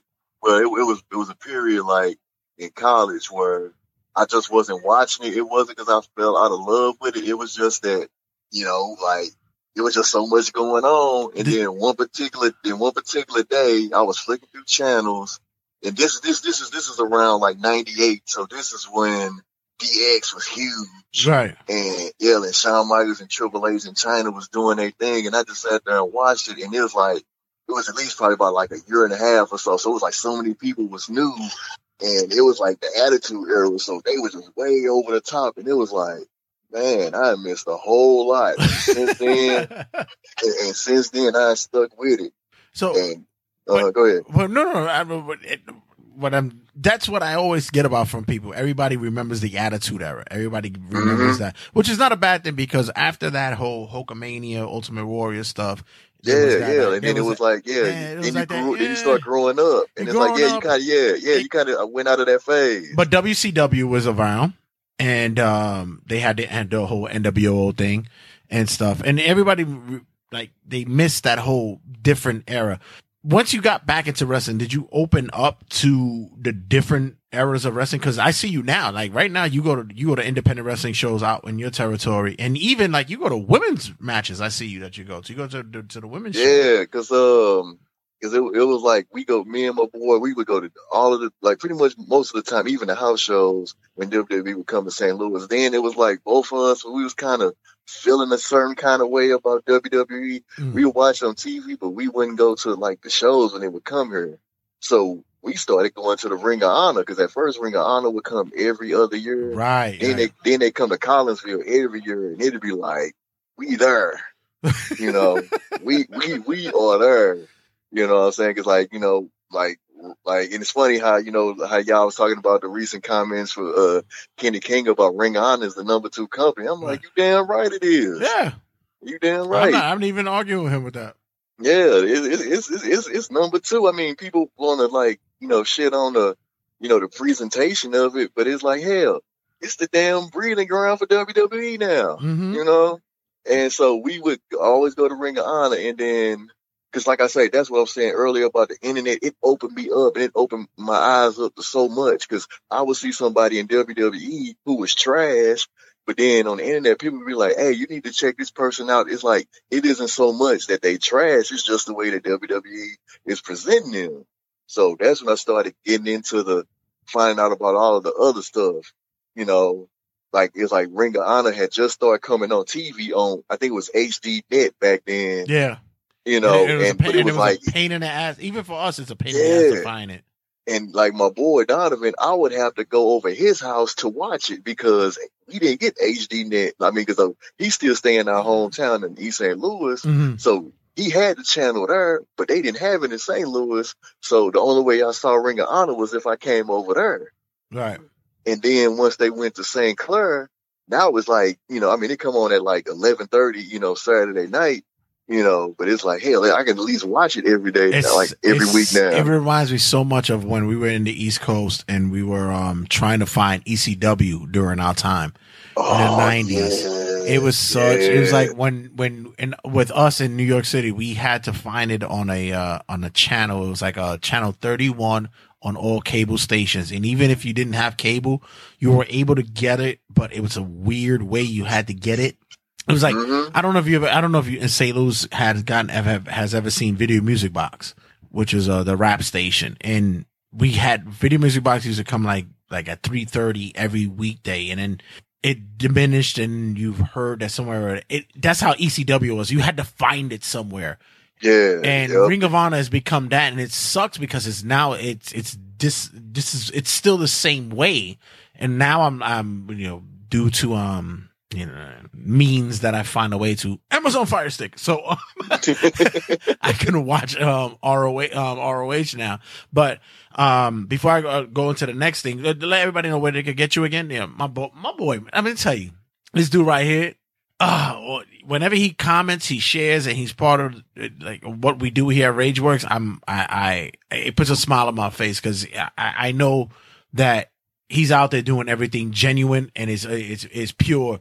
And I said, you know what? For episode 100, this is a guy I got to put on the show. My man, uh, Jay Lewis 77, Javon Lewis. Let him know where they can get you again. Yeah, yeah, yeah. My uh, YouTube channel is JV Lewis. My Instagram, Twitter, Snapchat is JV Lewis seventy seven. So with um with wrestling, before I go to the back to the sports thing because I get it lost. Uh, what's your thoughts about wrestling right now in in in the whole? Um, I, I always like connect like wrestling with hip hop because me, I'm an underground hip hop fan, so I always look at it like Please, I'm tell please tell me you you're, a Nelly fan. You're a Nelly fan, right? Uh, nah, nah. I mean, I, I like the thing is like I've never been a fan of his music. Now, what now? What he does is kind of like even though I do not like this dude music, what he does for the city of St. Louis and Yeah. giving back, Right. you know what I'm saying? I get that man props. It's like, yeah, I hate to do music, but the dude, you know, gives back. So that's what it is. So what I are was, you I a hip hop fan of? What is it? I, man, I was like, like, like my the people I'm listening to now. Like I'm a like huge Skyzoo fan, Mm. Clear Soul Forces. You know, I still listen to like, you know, the Roots and the Tribes. You know, the Razzcast stuff like that. Oh, okay.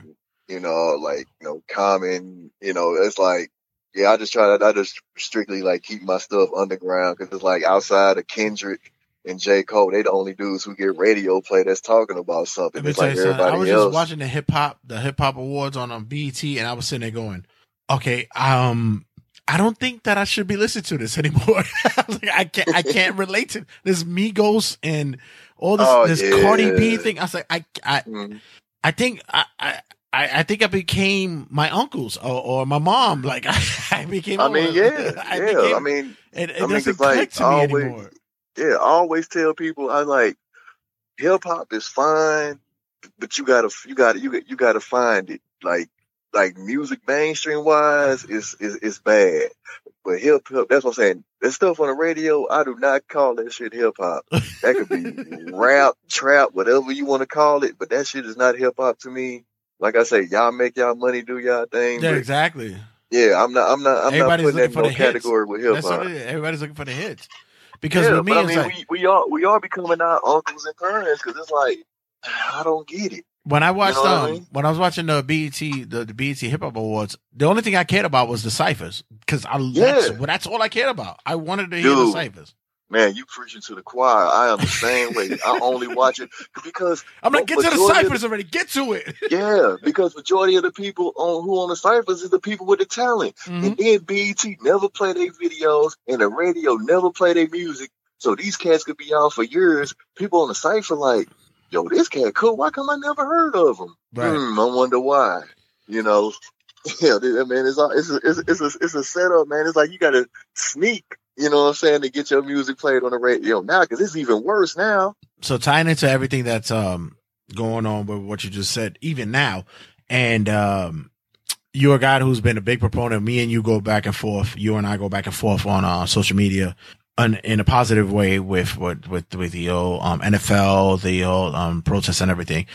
Just let everybody know, like recently, it there's just just been like this uproar with with the whole protests and and and just the idea that that that we as a society need to focus on the realness of what the the the, the protest is. That's Yeah. us. But Mm-hmm.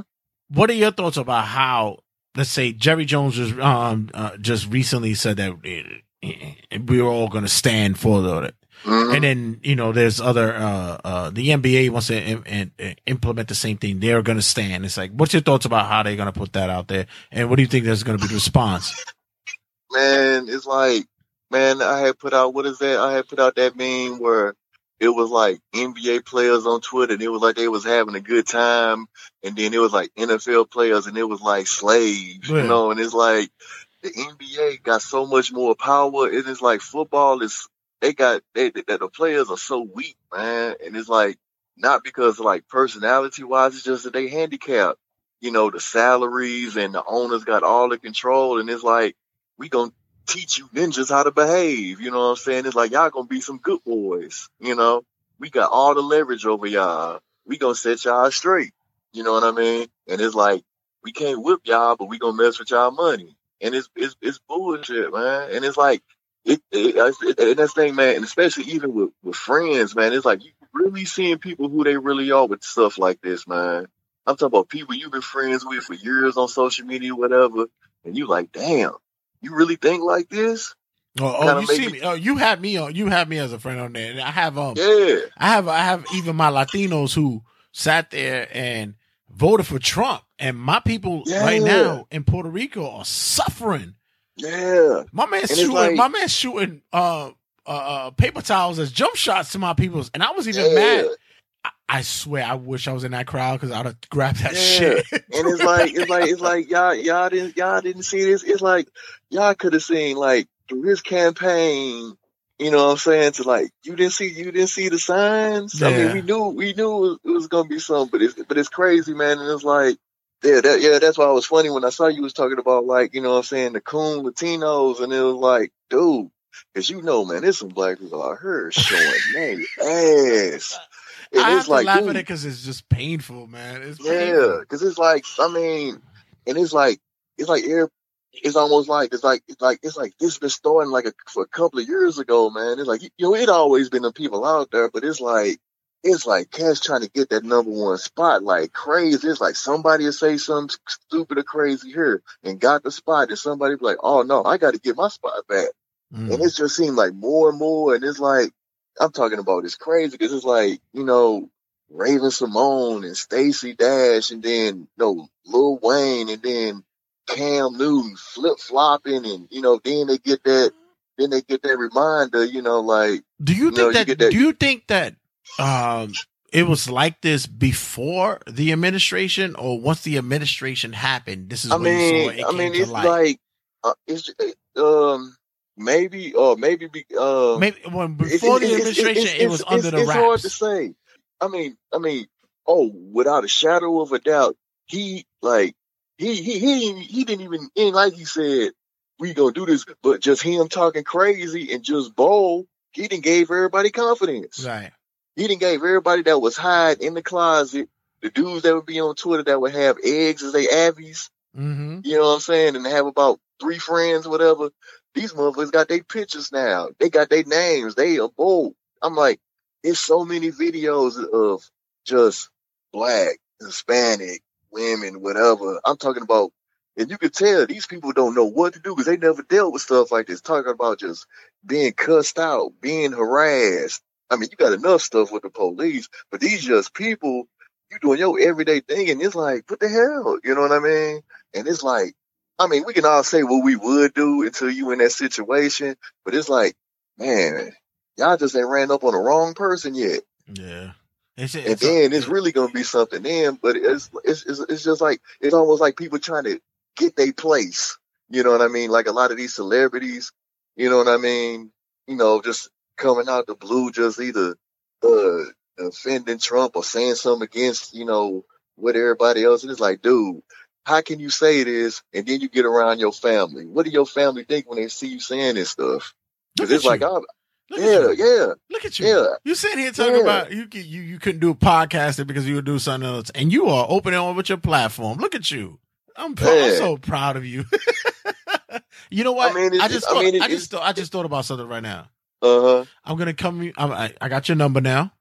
I'm gonna, I'm I'm gonna find a way. I'm gonna get you with uh TRSS having their uh their 100 episode being done right now, and I said I'm gonna make changes in here. I'm Uh-huh. I'm a, I, if you want to, I could bring you in once a month, and you have your one seg your segment, maybe twice a month. Have your one segment, and you can help me out here if you want to do that. Okay, yeah, that'd be cool. That'd be cool. You want to do that? Yeah, we'll, yeah. we'll, we'll come up with a segment. It could be it could be um uh jiving with Jay Lewis or some shit like that. that, sounded, that sounded so black. That was horrible. I mean, you know, we'll we'll come up we'll, we'll come up with something. but if you want to do it, we could do it. You know. yeah, yeah, yeah, yeah, that, Listen, let work. everybody know where they can get you at because I got to close this out. But I'm gonna tell you, thank you for being a loyal supporter, man. Yo, you, you, you're a dude. I don't even catch. I, don't even never say fans. I always say a listener, and you're one of my biggest listeners, if not the biggest listener. And I'm, I'm grateful for, for, for you being a part of the show, and I'm, and I'm happy that you, you, you, you, came on this episode this, the, for this time, and, and hopefully in the future, let, let everybody know we can get you again, man. Yeah, man, you can get me on my YouTube at JV Lewis, and then my Instagram, Twitter, Snapchat is JV Lewis seventy seven. I'll get you. Uh, uh, definitely, definitely. I'm gonna bring you back, man, because you, you, like I said, you sat there and you said, um, yeah, I didn't want to do podcasts. Nah, you're you're good at podcasting. You're good. You're good. Thank you again, sir. All right, man, no problem, man. It's all good. All right, man. Uh, much love to you. All right, man, take it easy. When we come back, we got more in store. I got to tell you, it's been a blessing to have the longevity that we have with the regular season sportscast. TRSSpodcast.com, man. It, it's been, it's, it's been a great thing. And when you got listeners just as J. Lewis 77, it goes to show that you do this for a reason. And there's people out there that want to listen to you. And I want to give other people opportunities to share their knowledge, their experience, and their, their, their gumption to the world. So this is why we're here. When we come back, we got tons, tons, tons more in store. Got people coming in to sit down and talk with us, celebrate and uh share the the show that is TRSS. Episode 100, guys. When we come back, don't go anywhere. We got more to come. Stick. Hey Jay Santy, it's me, Hallmark Mike, and I just wanted to say congratulations on reaching 100 episodes of TRSS. I just want to say thank you for everything that you've done for me. I, I was happy to be on all the episodes I was on, and hopefully I be back on soon. Congratulations, buddy. You you earned it. Man, we talking sports and shit. So opening up talking sports and shit. Like I tell you, I got just I got just Daniel in the building as well as uh Joey Sikes, the the, the man the man with the voice, the, the living legend. Uh, opening up this week. They were, speaking of some some some uh controversial shit this week. It seems as though. Uh, Jeremy Lin's hairdo was not getting over by certain people. the Lin, the Lin, do, you know, it's crazy. Do you, you guys play video games? Uh, I used to. Yes. yeah, I used to. Madden. You play Madden? Basketball, sure. Uh, Look at look at look at look at the smile on your face when you say that. Really? You- you- you- how old are you? Uh, 31. Oh, you're you're you're youthful. Whenever I get a chance. you're you're a youth a youthful looking. If I'm still up at 10 p.m. during the weekday, Yeah. I'll play a PlayStation game. uh, you have yeah, you have a kid, right? I have two Oh, you have two kids. that I know of. Oh, right. How- that's that's who you're claiming on taxes this year. That's what we're claiming on taxes. Oh, this okay. year. So a woman asked me, she goes, I, s- she goes, um, she goes, you use condoms? I was like, why? I'm 41. I only have one No, kid. no, no, no. My pull-out game is real. I haven't used those since high school. That's, you've been with your woman for that long, right? yes. That's nice. Look at the smile on your face. I've You been look with- happy. I've been with her since junior high school. You better, 17 you better be, you better say that with pride because Yeah, Honey gonna be listening to this episode and be like, You might have to edit out the kid joke. Why? why? No. Edit. Who does that here? Shit. So, uh, we, we grew up, you grew. You're a Brooklyn kid, right? Yes. Our cultures has always been blended in with everything. Like, Of course. we, we we come from the multifaceted, from you know African American, Hispanic, Asians, whatever, and it wasn't a, an issue to see cross cultures mix in. Like I've hung out with Chinese kids. They'd be like, "Yo, what up, son? You good?" And I'm like, "Yeah, my nigga, what's up?" like I've been there, I've seen it, and I've seen you know African Americans. You know, well, I'm going to Juilliard today, and uh, I'm going to study the arts. I'm going to be working on my linguistics of the verbal voca- vernacular language. And I'm This like, true. "Son, what's up with you, B? Why are you talking like that? Shut the fuck up." This is true. So this past week, um, Jeremy Lin came out, and apparently he has dreadlocks. And I mentioned video games because they were quick on it. In um, NBA 2K18, he has dreadlocks in the game. Yes, he does. he has fucking dreadlocks in the game. His dreadlocks rating is actually higher than his game. And his game rating. Fuck. And you know what it is? Is that in, in 2K, I have, um, I'm playing, uh, my league. So I, I, I brought in two expansion teams. I brought one into Jersey and I brought back the Seattle Sonics. Oh, you go hard into. Oh, I go crazy with it. Yeah. I don't, I, I don't, I don't, I don't fuck around. Like, uh, and then the shit, the shit with it is that I, I skip a year. I don't play every year. I actually buy 2K for my boy. I buy it for him because I don't even fucking play it. But this year, since I have the Switch, I was like, let me get up on it. And now, oh, this, is crazy. I go in. So I drafted uh, for my expansion draft. I drafted Jeremy Lin, and um, he's not that bad. he has He's like pretty a good. he has like a seventy seven overall rating. But like you said, the dreads are like eighty nine. So it's like, it's like so it, it, kind it, kind of balances itself. His dreads look better than DeMarre Carroll's. I'm for real though. For real, I don't even know what the fuck he got. I thought uh, DeMarre Carroll had just put a mop on there and said, "Fucking, I'm going out like this." so apparently, Kenyon Martin was not a fan of uh, Jeremy Lin's um, his do, if you may say. And it, to be honest, it don't look that bad. It actually looks pretty good. Shit, I wish I could grow my hair Well, like speaking that. Speaking of people overly sensitive, did anyone rip Jeremy Lin for having a straight up rock band mohawk last year? no, hello, Nobody. Nope. Did anybody say anything about his um his uh, Dragon Ball Z inspired? Because he's Chinese, right? Isn't Dragon Ball Z like Japanese and some shit like that? Correct. Like- Nothing. Nothing hurt. Uh, It's all Asian, no matter. so, um, the kid, the the the the the comment made by Kenyon Martin was, "Do I need to remind this damn boy his last name is Lin? You know how many black people I know that have the last name Lin? Where you work at, you've probably seen people with odd names, and it's like ridiculous names, and it's like Chow, and a black person comes up, and it's like, oh, okay. like, come on, man. Let's stop it. These these people. There's no way possible he could have made it on one of these teams with that bullshit on his head. Wow. Strong words. I mean, Kenyon, really? Is, is it really that serious, or was he just? Well, Kenyon Martin's The actually most a fool damning anyway. thing, the most damning thing he says is, "Come on, man. Somebody really need to tell him like, all right, bro, we get it. You want to be black, like we get it, but the last name is Lin, all right? Like Kenyon, Kenyon. Please, Your name we- is Kenyon. We all know Jeremy Lin most likely grew up in a black culture. He plays basketball. okay, Uh, he has a sick handle. He's not in a casino playing baccarat. or Exactly, something. He right? plays basketball, Like- and he's pretty good at it. It's not. He's not playing. He's not sitting there playing fucking mahjong. I mean, let's let's let's let's let's look at it real. He probably listens to more trap music than fucking Kenyon Martin. But don't you love the the the Lin response though? Yeah, and Lin- this is another reason why if a dude goes to Harvard or any Ivy League school, you might not want to get into an argument with him. Yeah, The 'cause chances are he's pretty smart. Basically, his retort was, "It's all good. You don't have to like my hair, and you're entitled to your opinion." Actually, I legit grateful you sharing it. To be honest, at the end of the day, I appreciate that I have dreads and you have Chinese tattoos because I, I think that's a sign of respect. Boom. And I think as minorities, the more we appreciate each other, each other's cultures, the more influence uh, on the mainstream society. Thanks for everything you did for the Nets and hoops. Had your poster up on my wall growing up, basically So I- saying I'm you're kind- an I'm old bastard. I'm confused. Did he insult him or did he thank him? yeah, no, basically saying you're an old fuck. He just told him. I had a The stinger Poster is, I love my dreads like you love your Chinese art tattoo on your neck. Yeah, that was Boom. Yikers. But you know what's funny is that this is the, the nonsense that we see from people each day. It's like it's so so petty and so nonsensical. Like but but you know what? Everybody can't be a genius. Uh, We gotta have idiots in the world. I mean, this do- is stuff you say to your friends like, man, why is she trying to be white? Or man, why is she trying to be black? But Kenyon Martin's got to know better. I don't think I've ever said that about anybody. I don't think that's ever come out of my mouth. I've heard in conversation. It's Yeah. personally not my style. I Yeah, could care less. yeah, I could care less. You know, Uh, oh. I was raised in. I usually you know- say, why can't you give me the money you have? Because you have seven figures. That's it. That's what it's about. Why can't you share that? I don't care about what the fuck and like all that shit. Ugh. Except for um, uh, what's her name? Ariana Grande. I can't stand her singing. Ugh. I must break you. Uh, this was gonna be our this week's rant, but I figured that we'd go and use it this way because we have a uh, avenue to talk about it here as well. Uh, the NCAA has real tight stipulations on the way that student athletes are generating monies. It seems as though that the NCAA is not shining well on individuals who are using YouTube to um, generate some type of income. All right, here's the two the two sides of the spectrum of this.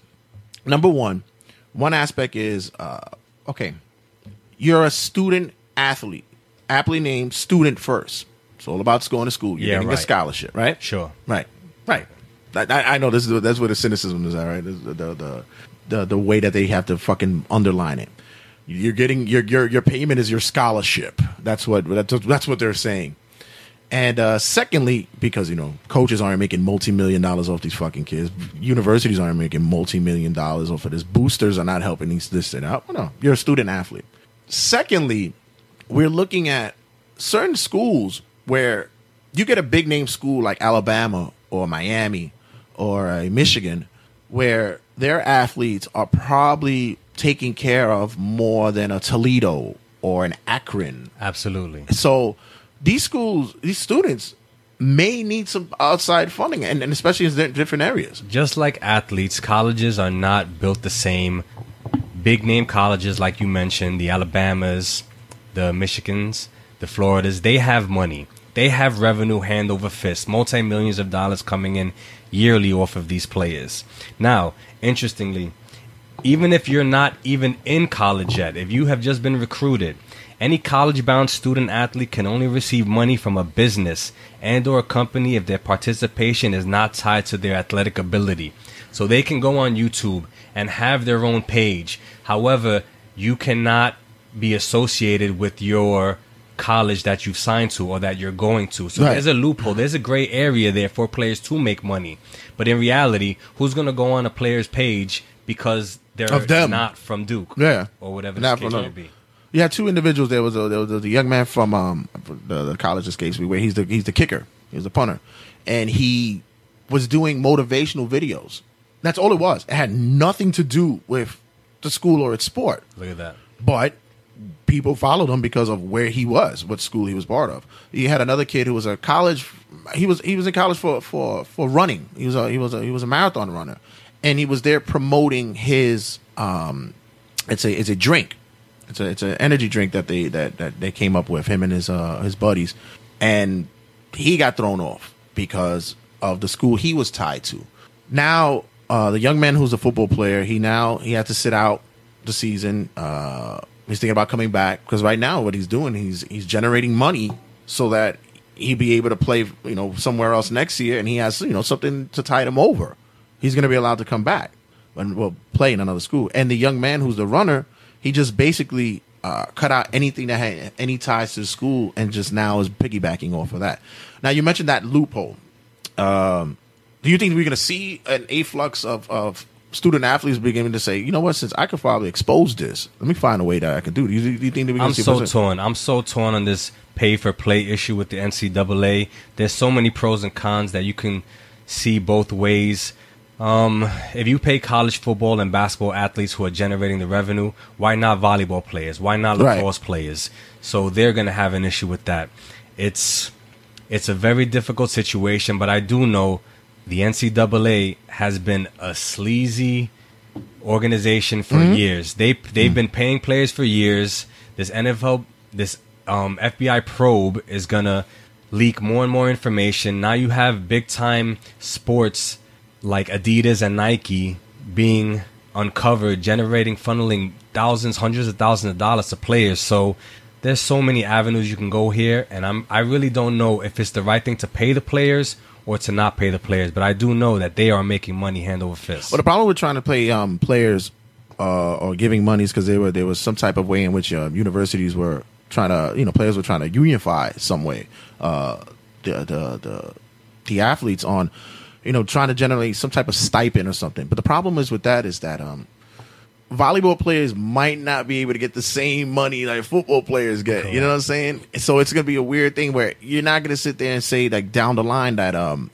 everybody's gonna be equal. And college players can get paid. They can get paid for compensation on their meals and their travel expenses. Right. If it's in relation to a school or business business activity, but nothing more than that, nothing to exceed that. I also said that um, what what's a problem for me is the um, the one ticket ride, though you the one and duns that that go on. That annoys me. That really does annoy me because you're actually taking a scholarship away from somebody, correct, who deserves the free ride for the four years. Yes. that person shouldn't have to you know sit out and you know wait till somebody else is done. Uh, I think if somebody's ready and they say NBA wise, Let them go. Let them go. Let them Let go. them try it. Let I'm go. I'm of a, the strong belief that if you enroll in college, you should make a two year commitment at the very least to attain your associate's degree. Right. This is America. When a person turns 18 years old, they can go into the military. They can start their own business. Mhm. They can apply for a job. Why can't they apply for the NBA? Why can't they work for the NBA? NFL, I I understand the NFL that you have to come out at 21 years old and a junior because you're gonna get these kids hurt. They're Right, not right. physically ready to be a part of the NFL.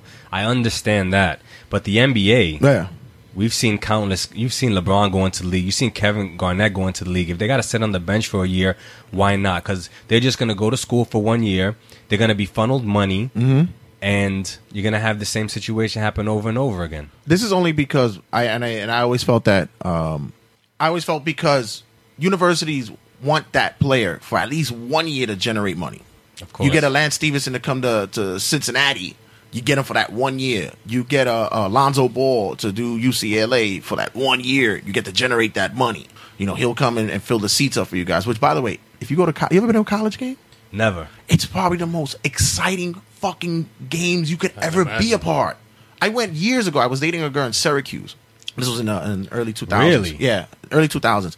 I was dating a girl in Syracuse, and I went up one year to, to watch um, to go see her, and she bought tickets to a Central Michigan Syracuse game, and um, it was fucking bananas. And I was so pissed because the following week they were playing Michigan, and that's my team. I was like, oh fuck, I should have came the following. The week. atmosphere is a lot more exciting in the, in college. Yeah, no, it is insane. Like, and it's so everything is like you're superstars. Everybody, like, you're a freaking superstar. Like, everybody wants to be next to you, and, and the, the excitement and all this stuff. The the the the the the, the, the star of that team from that year, I remember him clearly. It was this kid named Spotwood. He was their wide receiver, and. And people were holding pictures of him. They were walking down the street. You have to see a college town when they go when it's game day.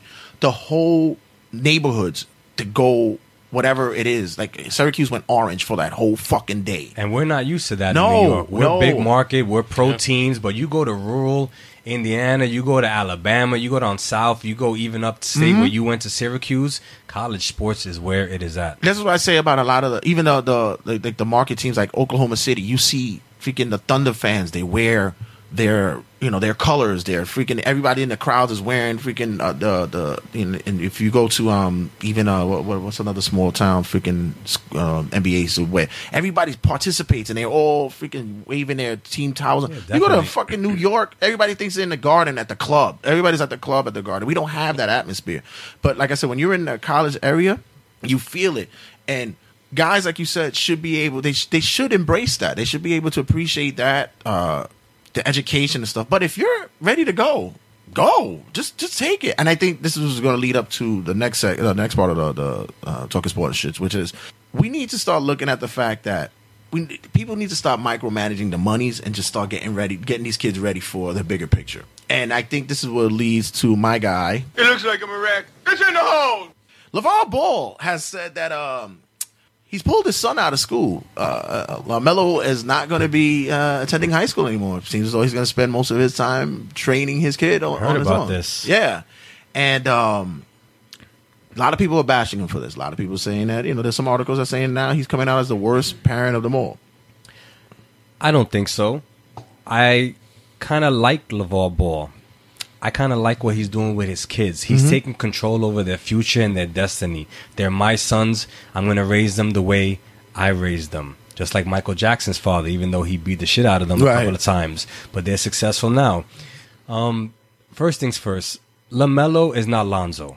Mm. is going to be a star in this league. He's going to win Rookie of the Year, and this guy's going to be the next Jason Kidd. Trust me. LaMelo is not this guy. LaMelo shoots too much. LaMelo has no, he has some athleticism, and he doesn't have the court vision. He wants to shoot too much, and he plays no defense. Mm. LaMelo is not going to be Lonzo. Lonzo is great. Right. LaMelo can get there because of the hype train. Right. But I don't think he's going to be as successful. And I think his father recognizes that.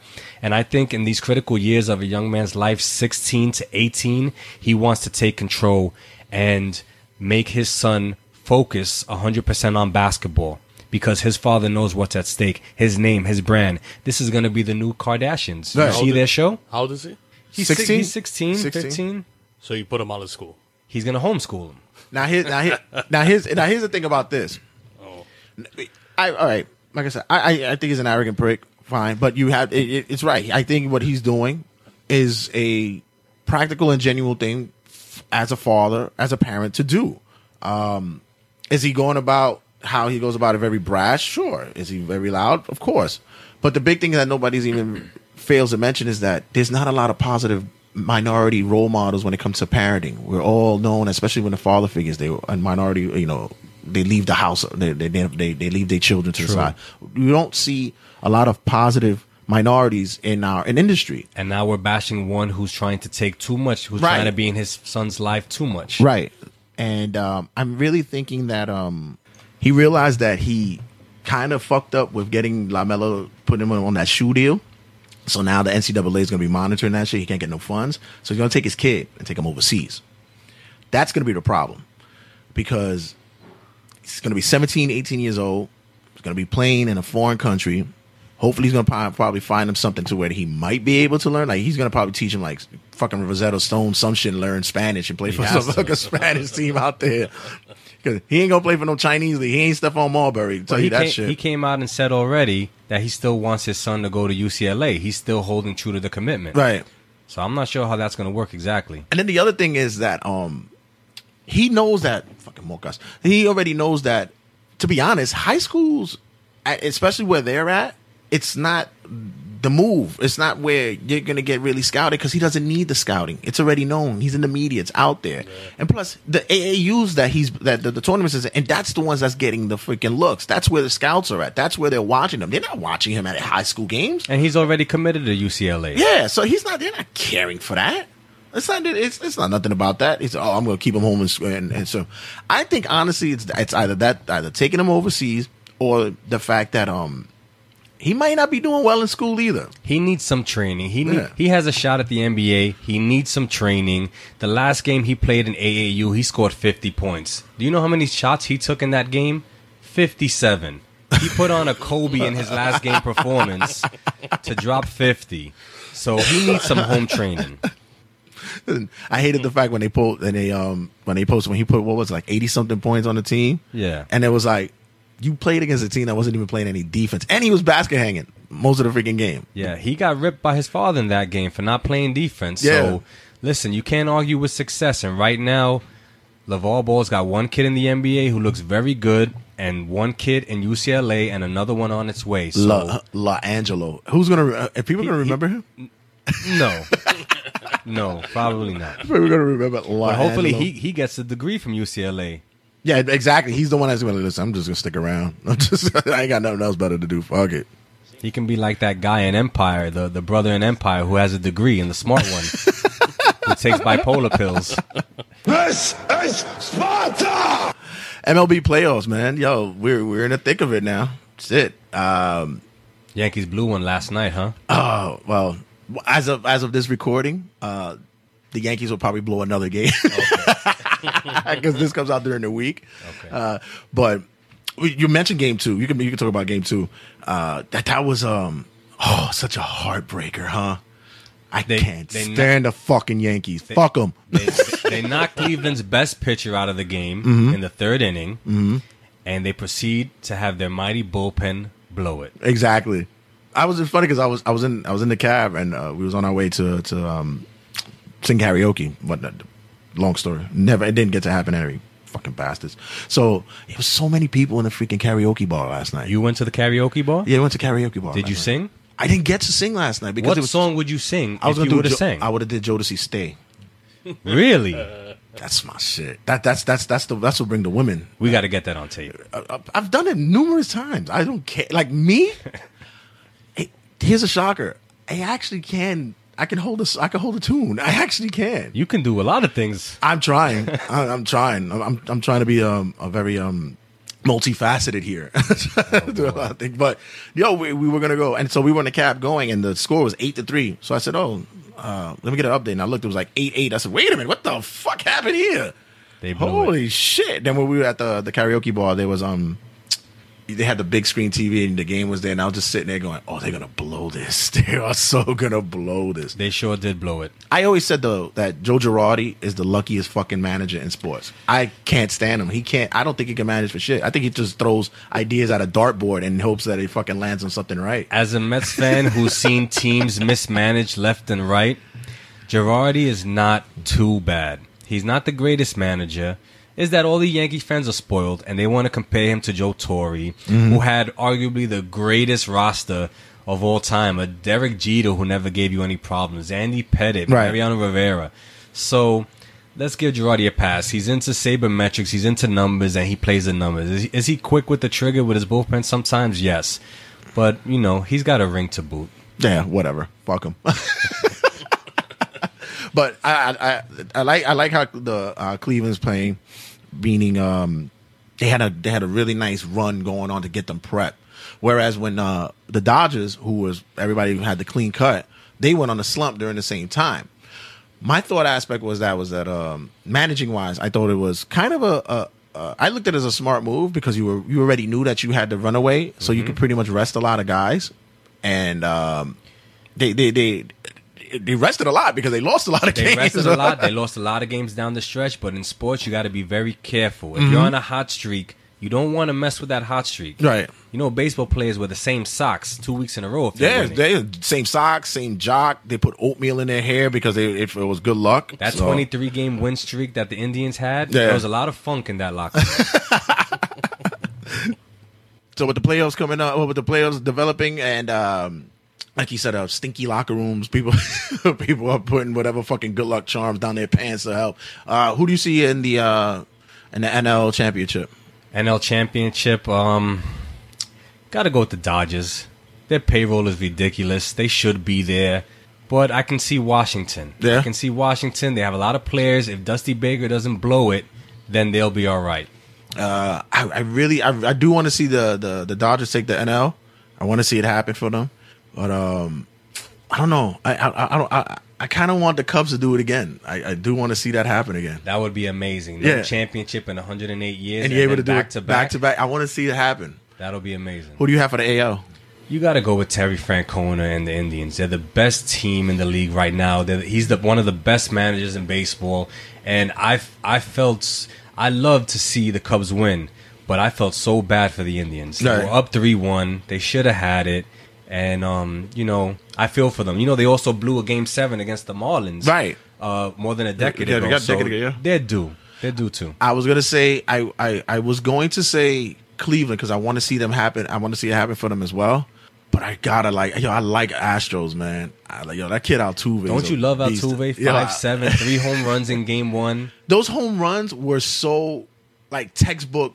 Like you, you seen like it looked like little league swings, but they Yeah. were bombs. Like it was just like I'm definitely rooting for the Astros, but I, I do think that Cleveland's roster is, you know, superior. Yeah, it, it's it, it's. I think this is the time of year where I, t- I always tell people um, uh, attendance is up, revenue is up with the MLB, and especially now with how the um, the the teams that are involved in the playoffs now, it, it, it's gonna you're gonna see a lot of more of a viewership go up for it.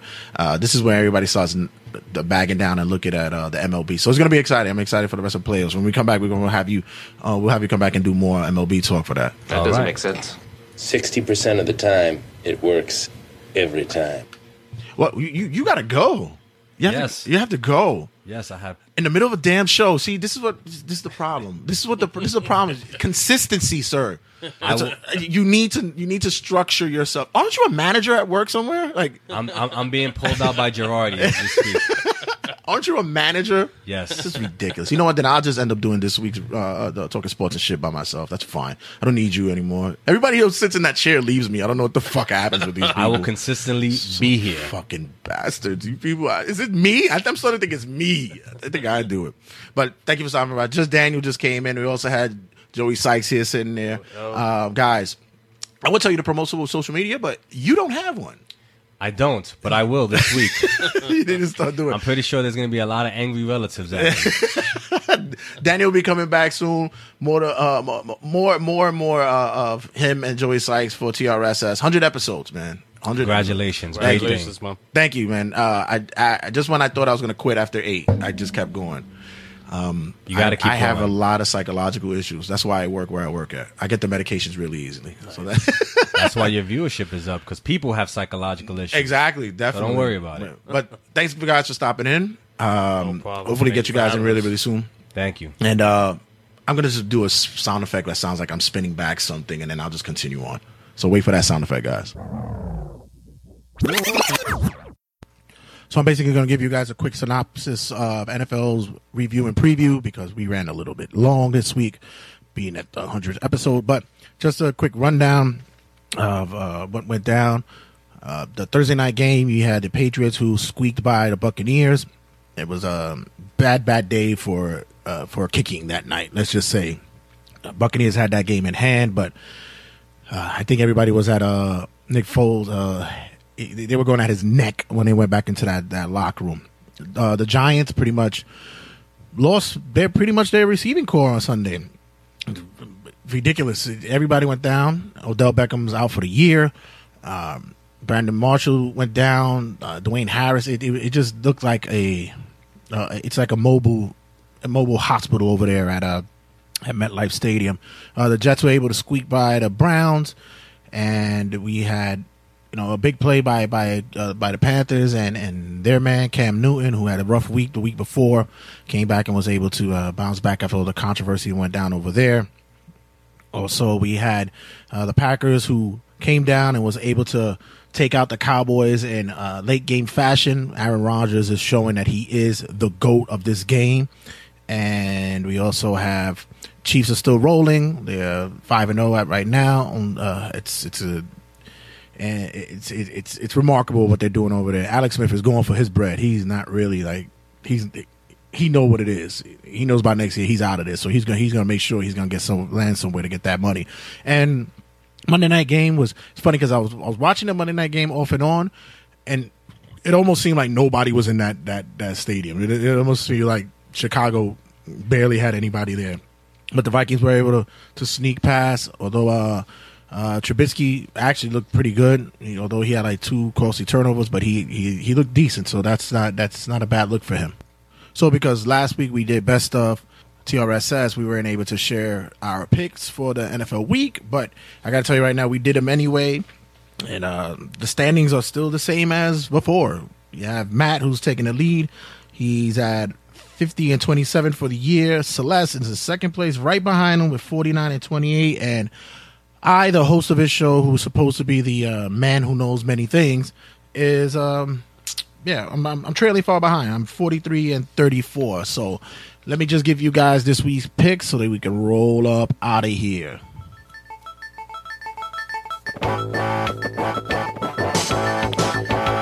Alrighty, so for Thursday's game, we have the Eagles against the Panthers. Myself and Matt, we took the Eagles, and Celeste went and took the Panthers. On Sunday's one o'clock game, we had the Bears versus the Ravens, and all three across the board, we chose the Ravens. The next one o'clock, we have the Packers versus the Vikings, and Matt and I took the Packers, was looking strong, but Sally went out the window, and she went with the Vikings. Hopefully, uh, Case Keenum could actually keep them in that game. We have the 49ers versus the Redskins. All three of us across the board took the Redskins. Had the Lions and the Saints. I went out the window and, and chose the Lions, whereas Celeste and Matt took the Saints. We have the Dolphins versus the Falcons. Sully went and chose the Dolphins, where Matt and myself had the Falcons. All three of us across the board took the Texans over the Browns. Although for some reason I did want to take the Browns for that game. I don't know why. Uh, all three of us across the board are taking the Patriots over the Jets. We also took across the board the Buccaneers over the Cardinals. As for the Rams and Jaguars game, we had uh, Celeste and Matt who took the Rams, where I went and took the Jaguars. I think their defense is actually pretty good this year. Uh, the Raiders versus the Chargers. Matt and I took the Raiders, where Celeste she chose the Chargers, and uh, it's funny because they just moved uh, Derek Carr from out to questionable. So let's see how that looks. You have the Chiefs versus the Steelers. Celeste chose the Steelers, where the Chiefs are big favorites between myself and Matt. Across the board, we took the Broncos over the Giants. It's probably the first time this season I'm not choosing the Giants, and it's looking very, very bad in New York. And finally, we have the Colts versus the Titans, and all across the board, all three of us chose the Titans. So that's our picks for this week.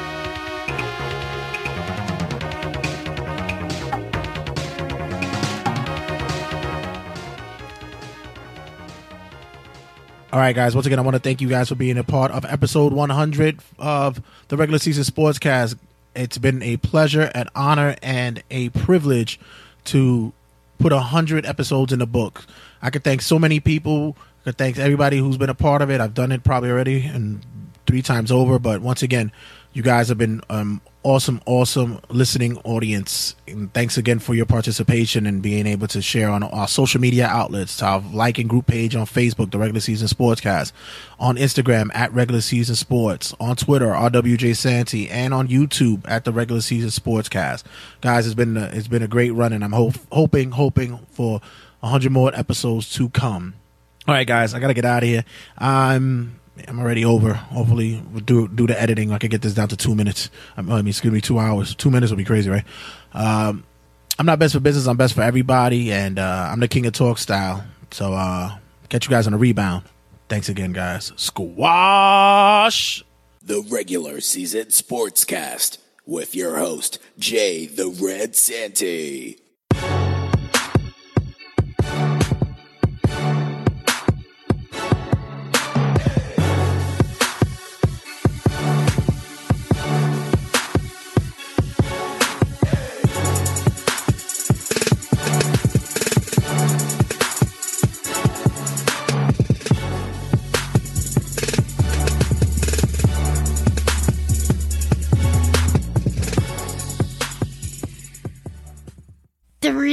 Season sports cast.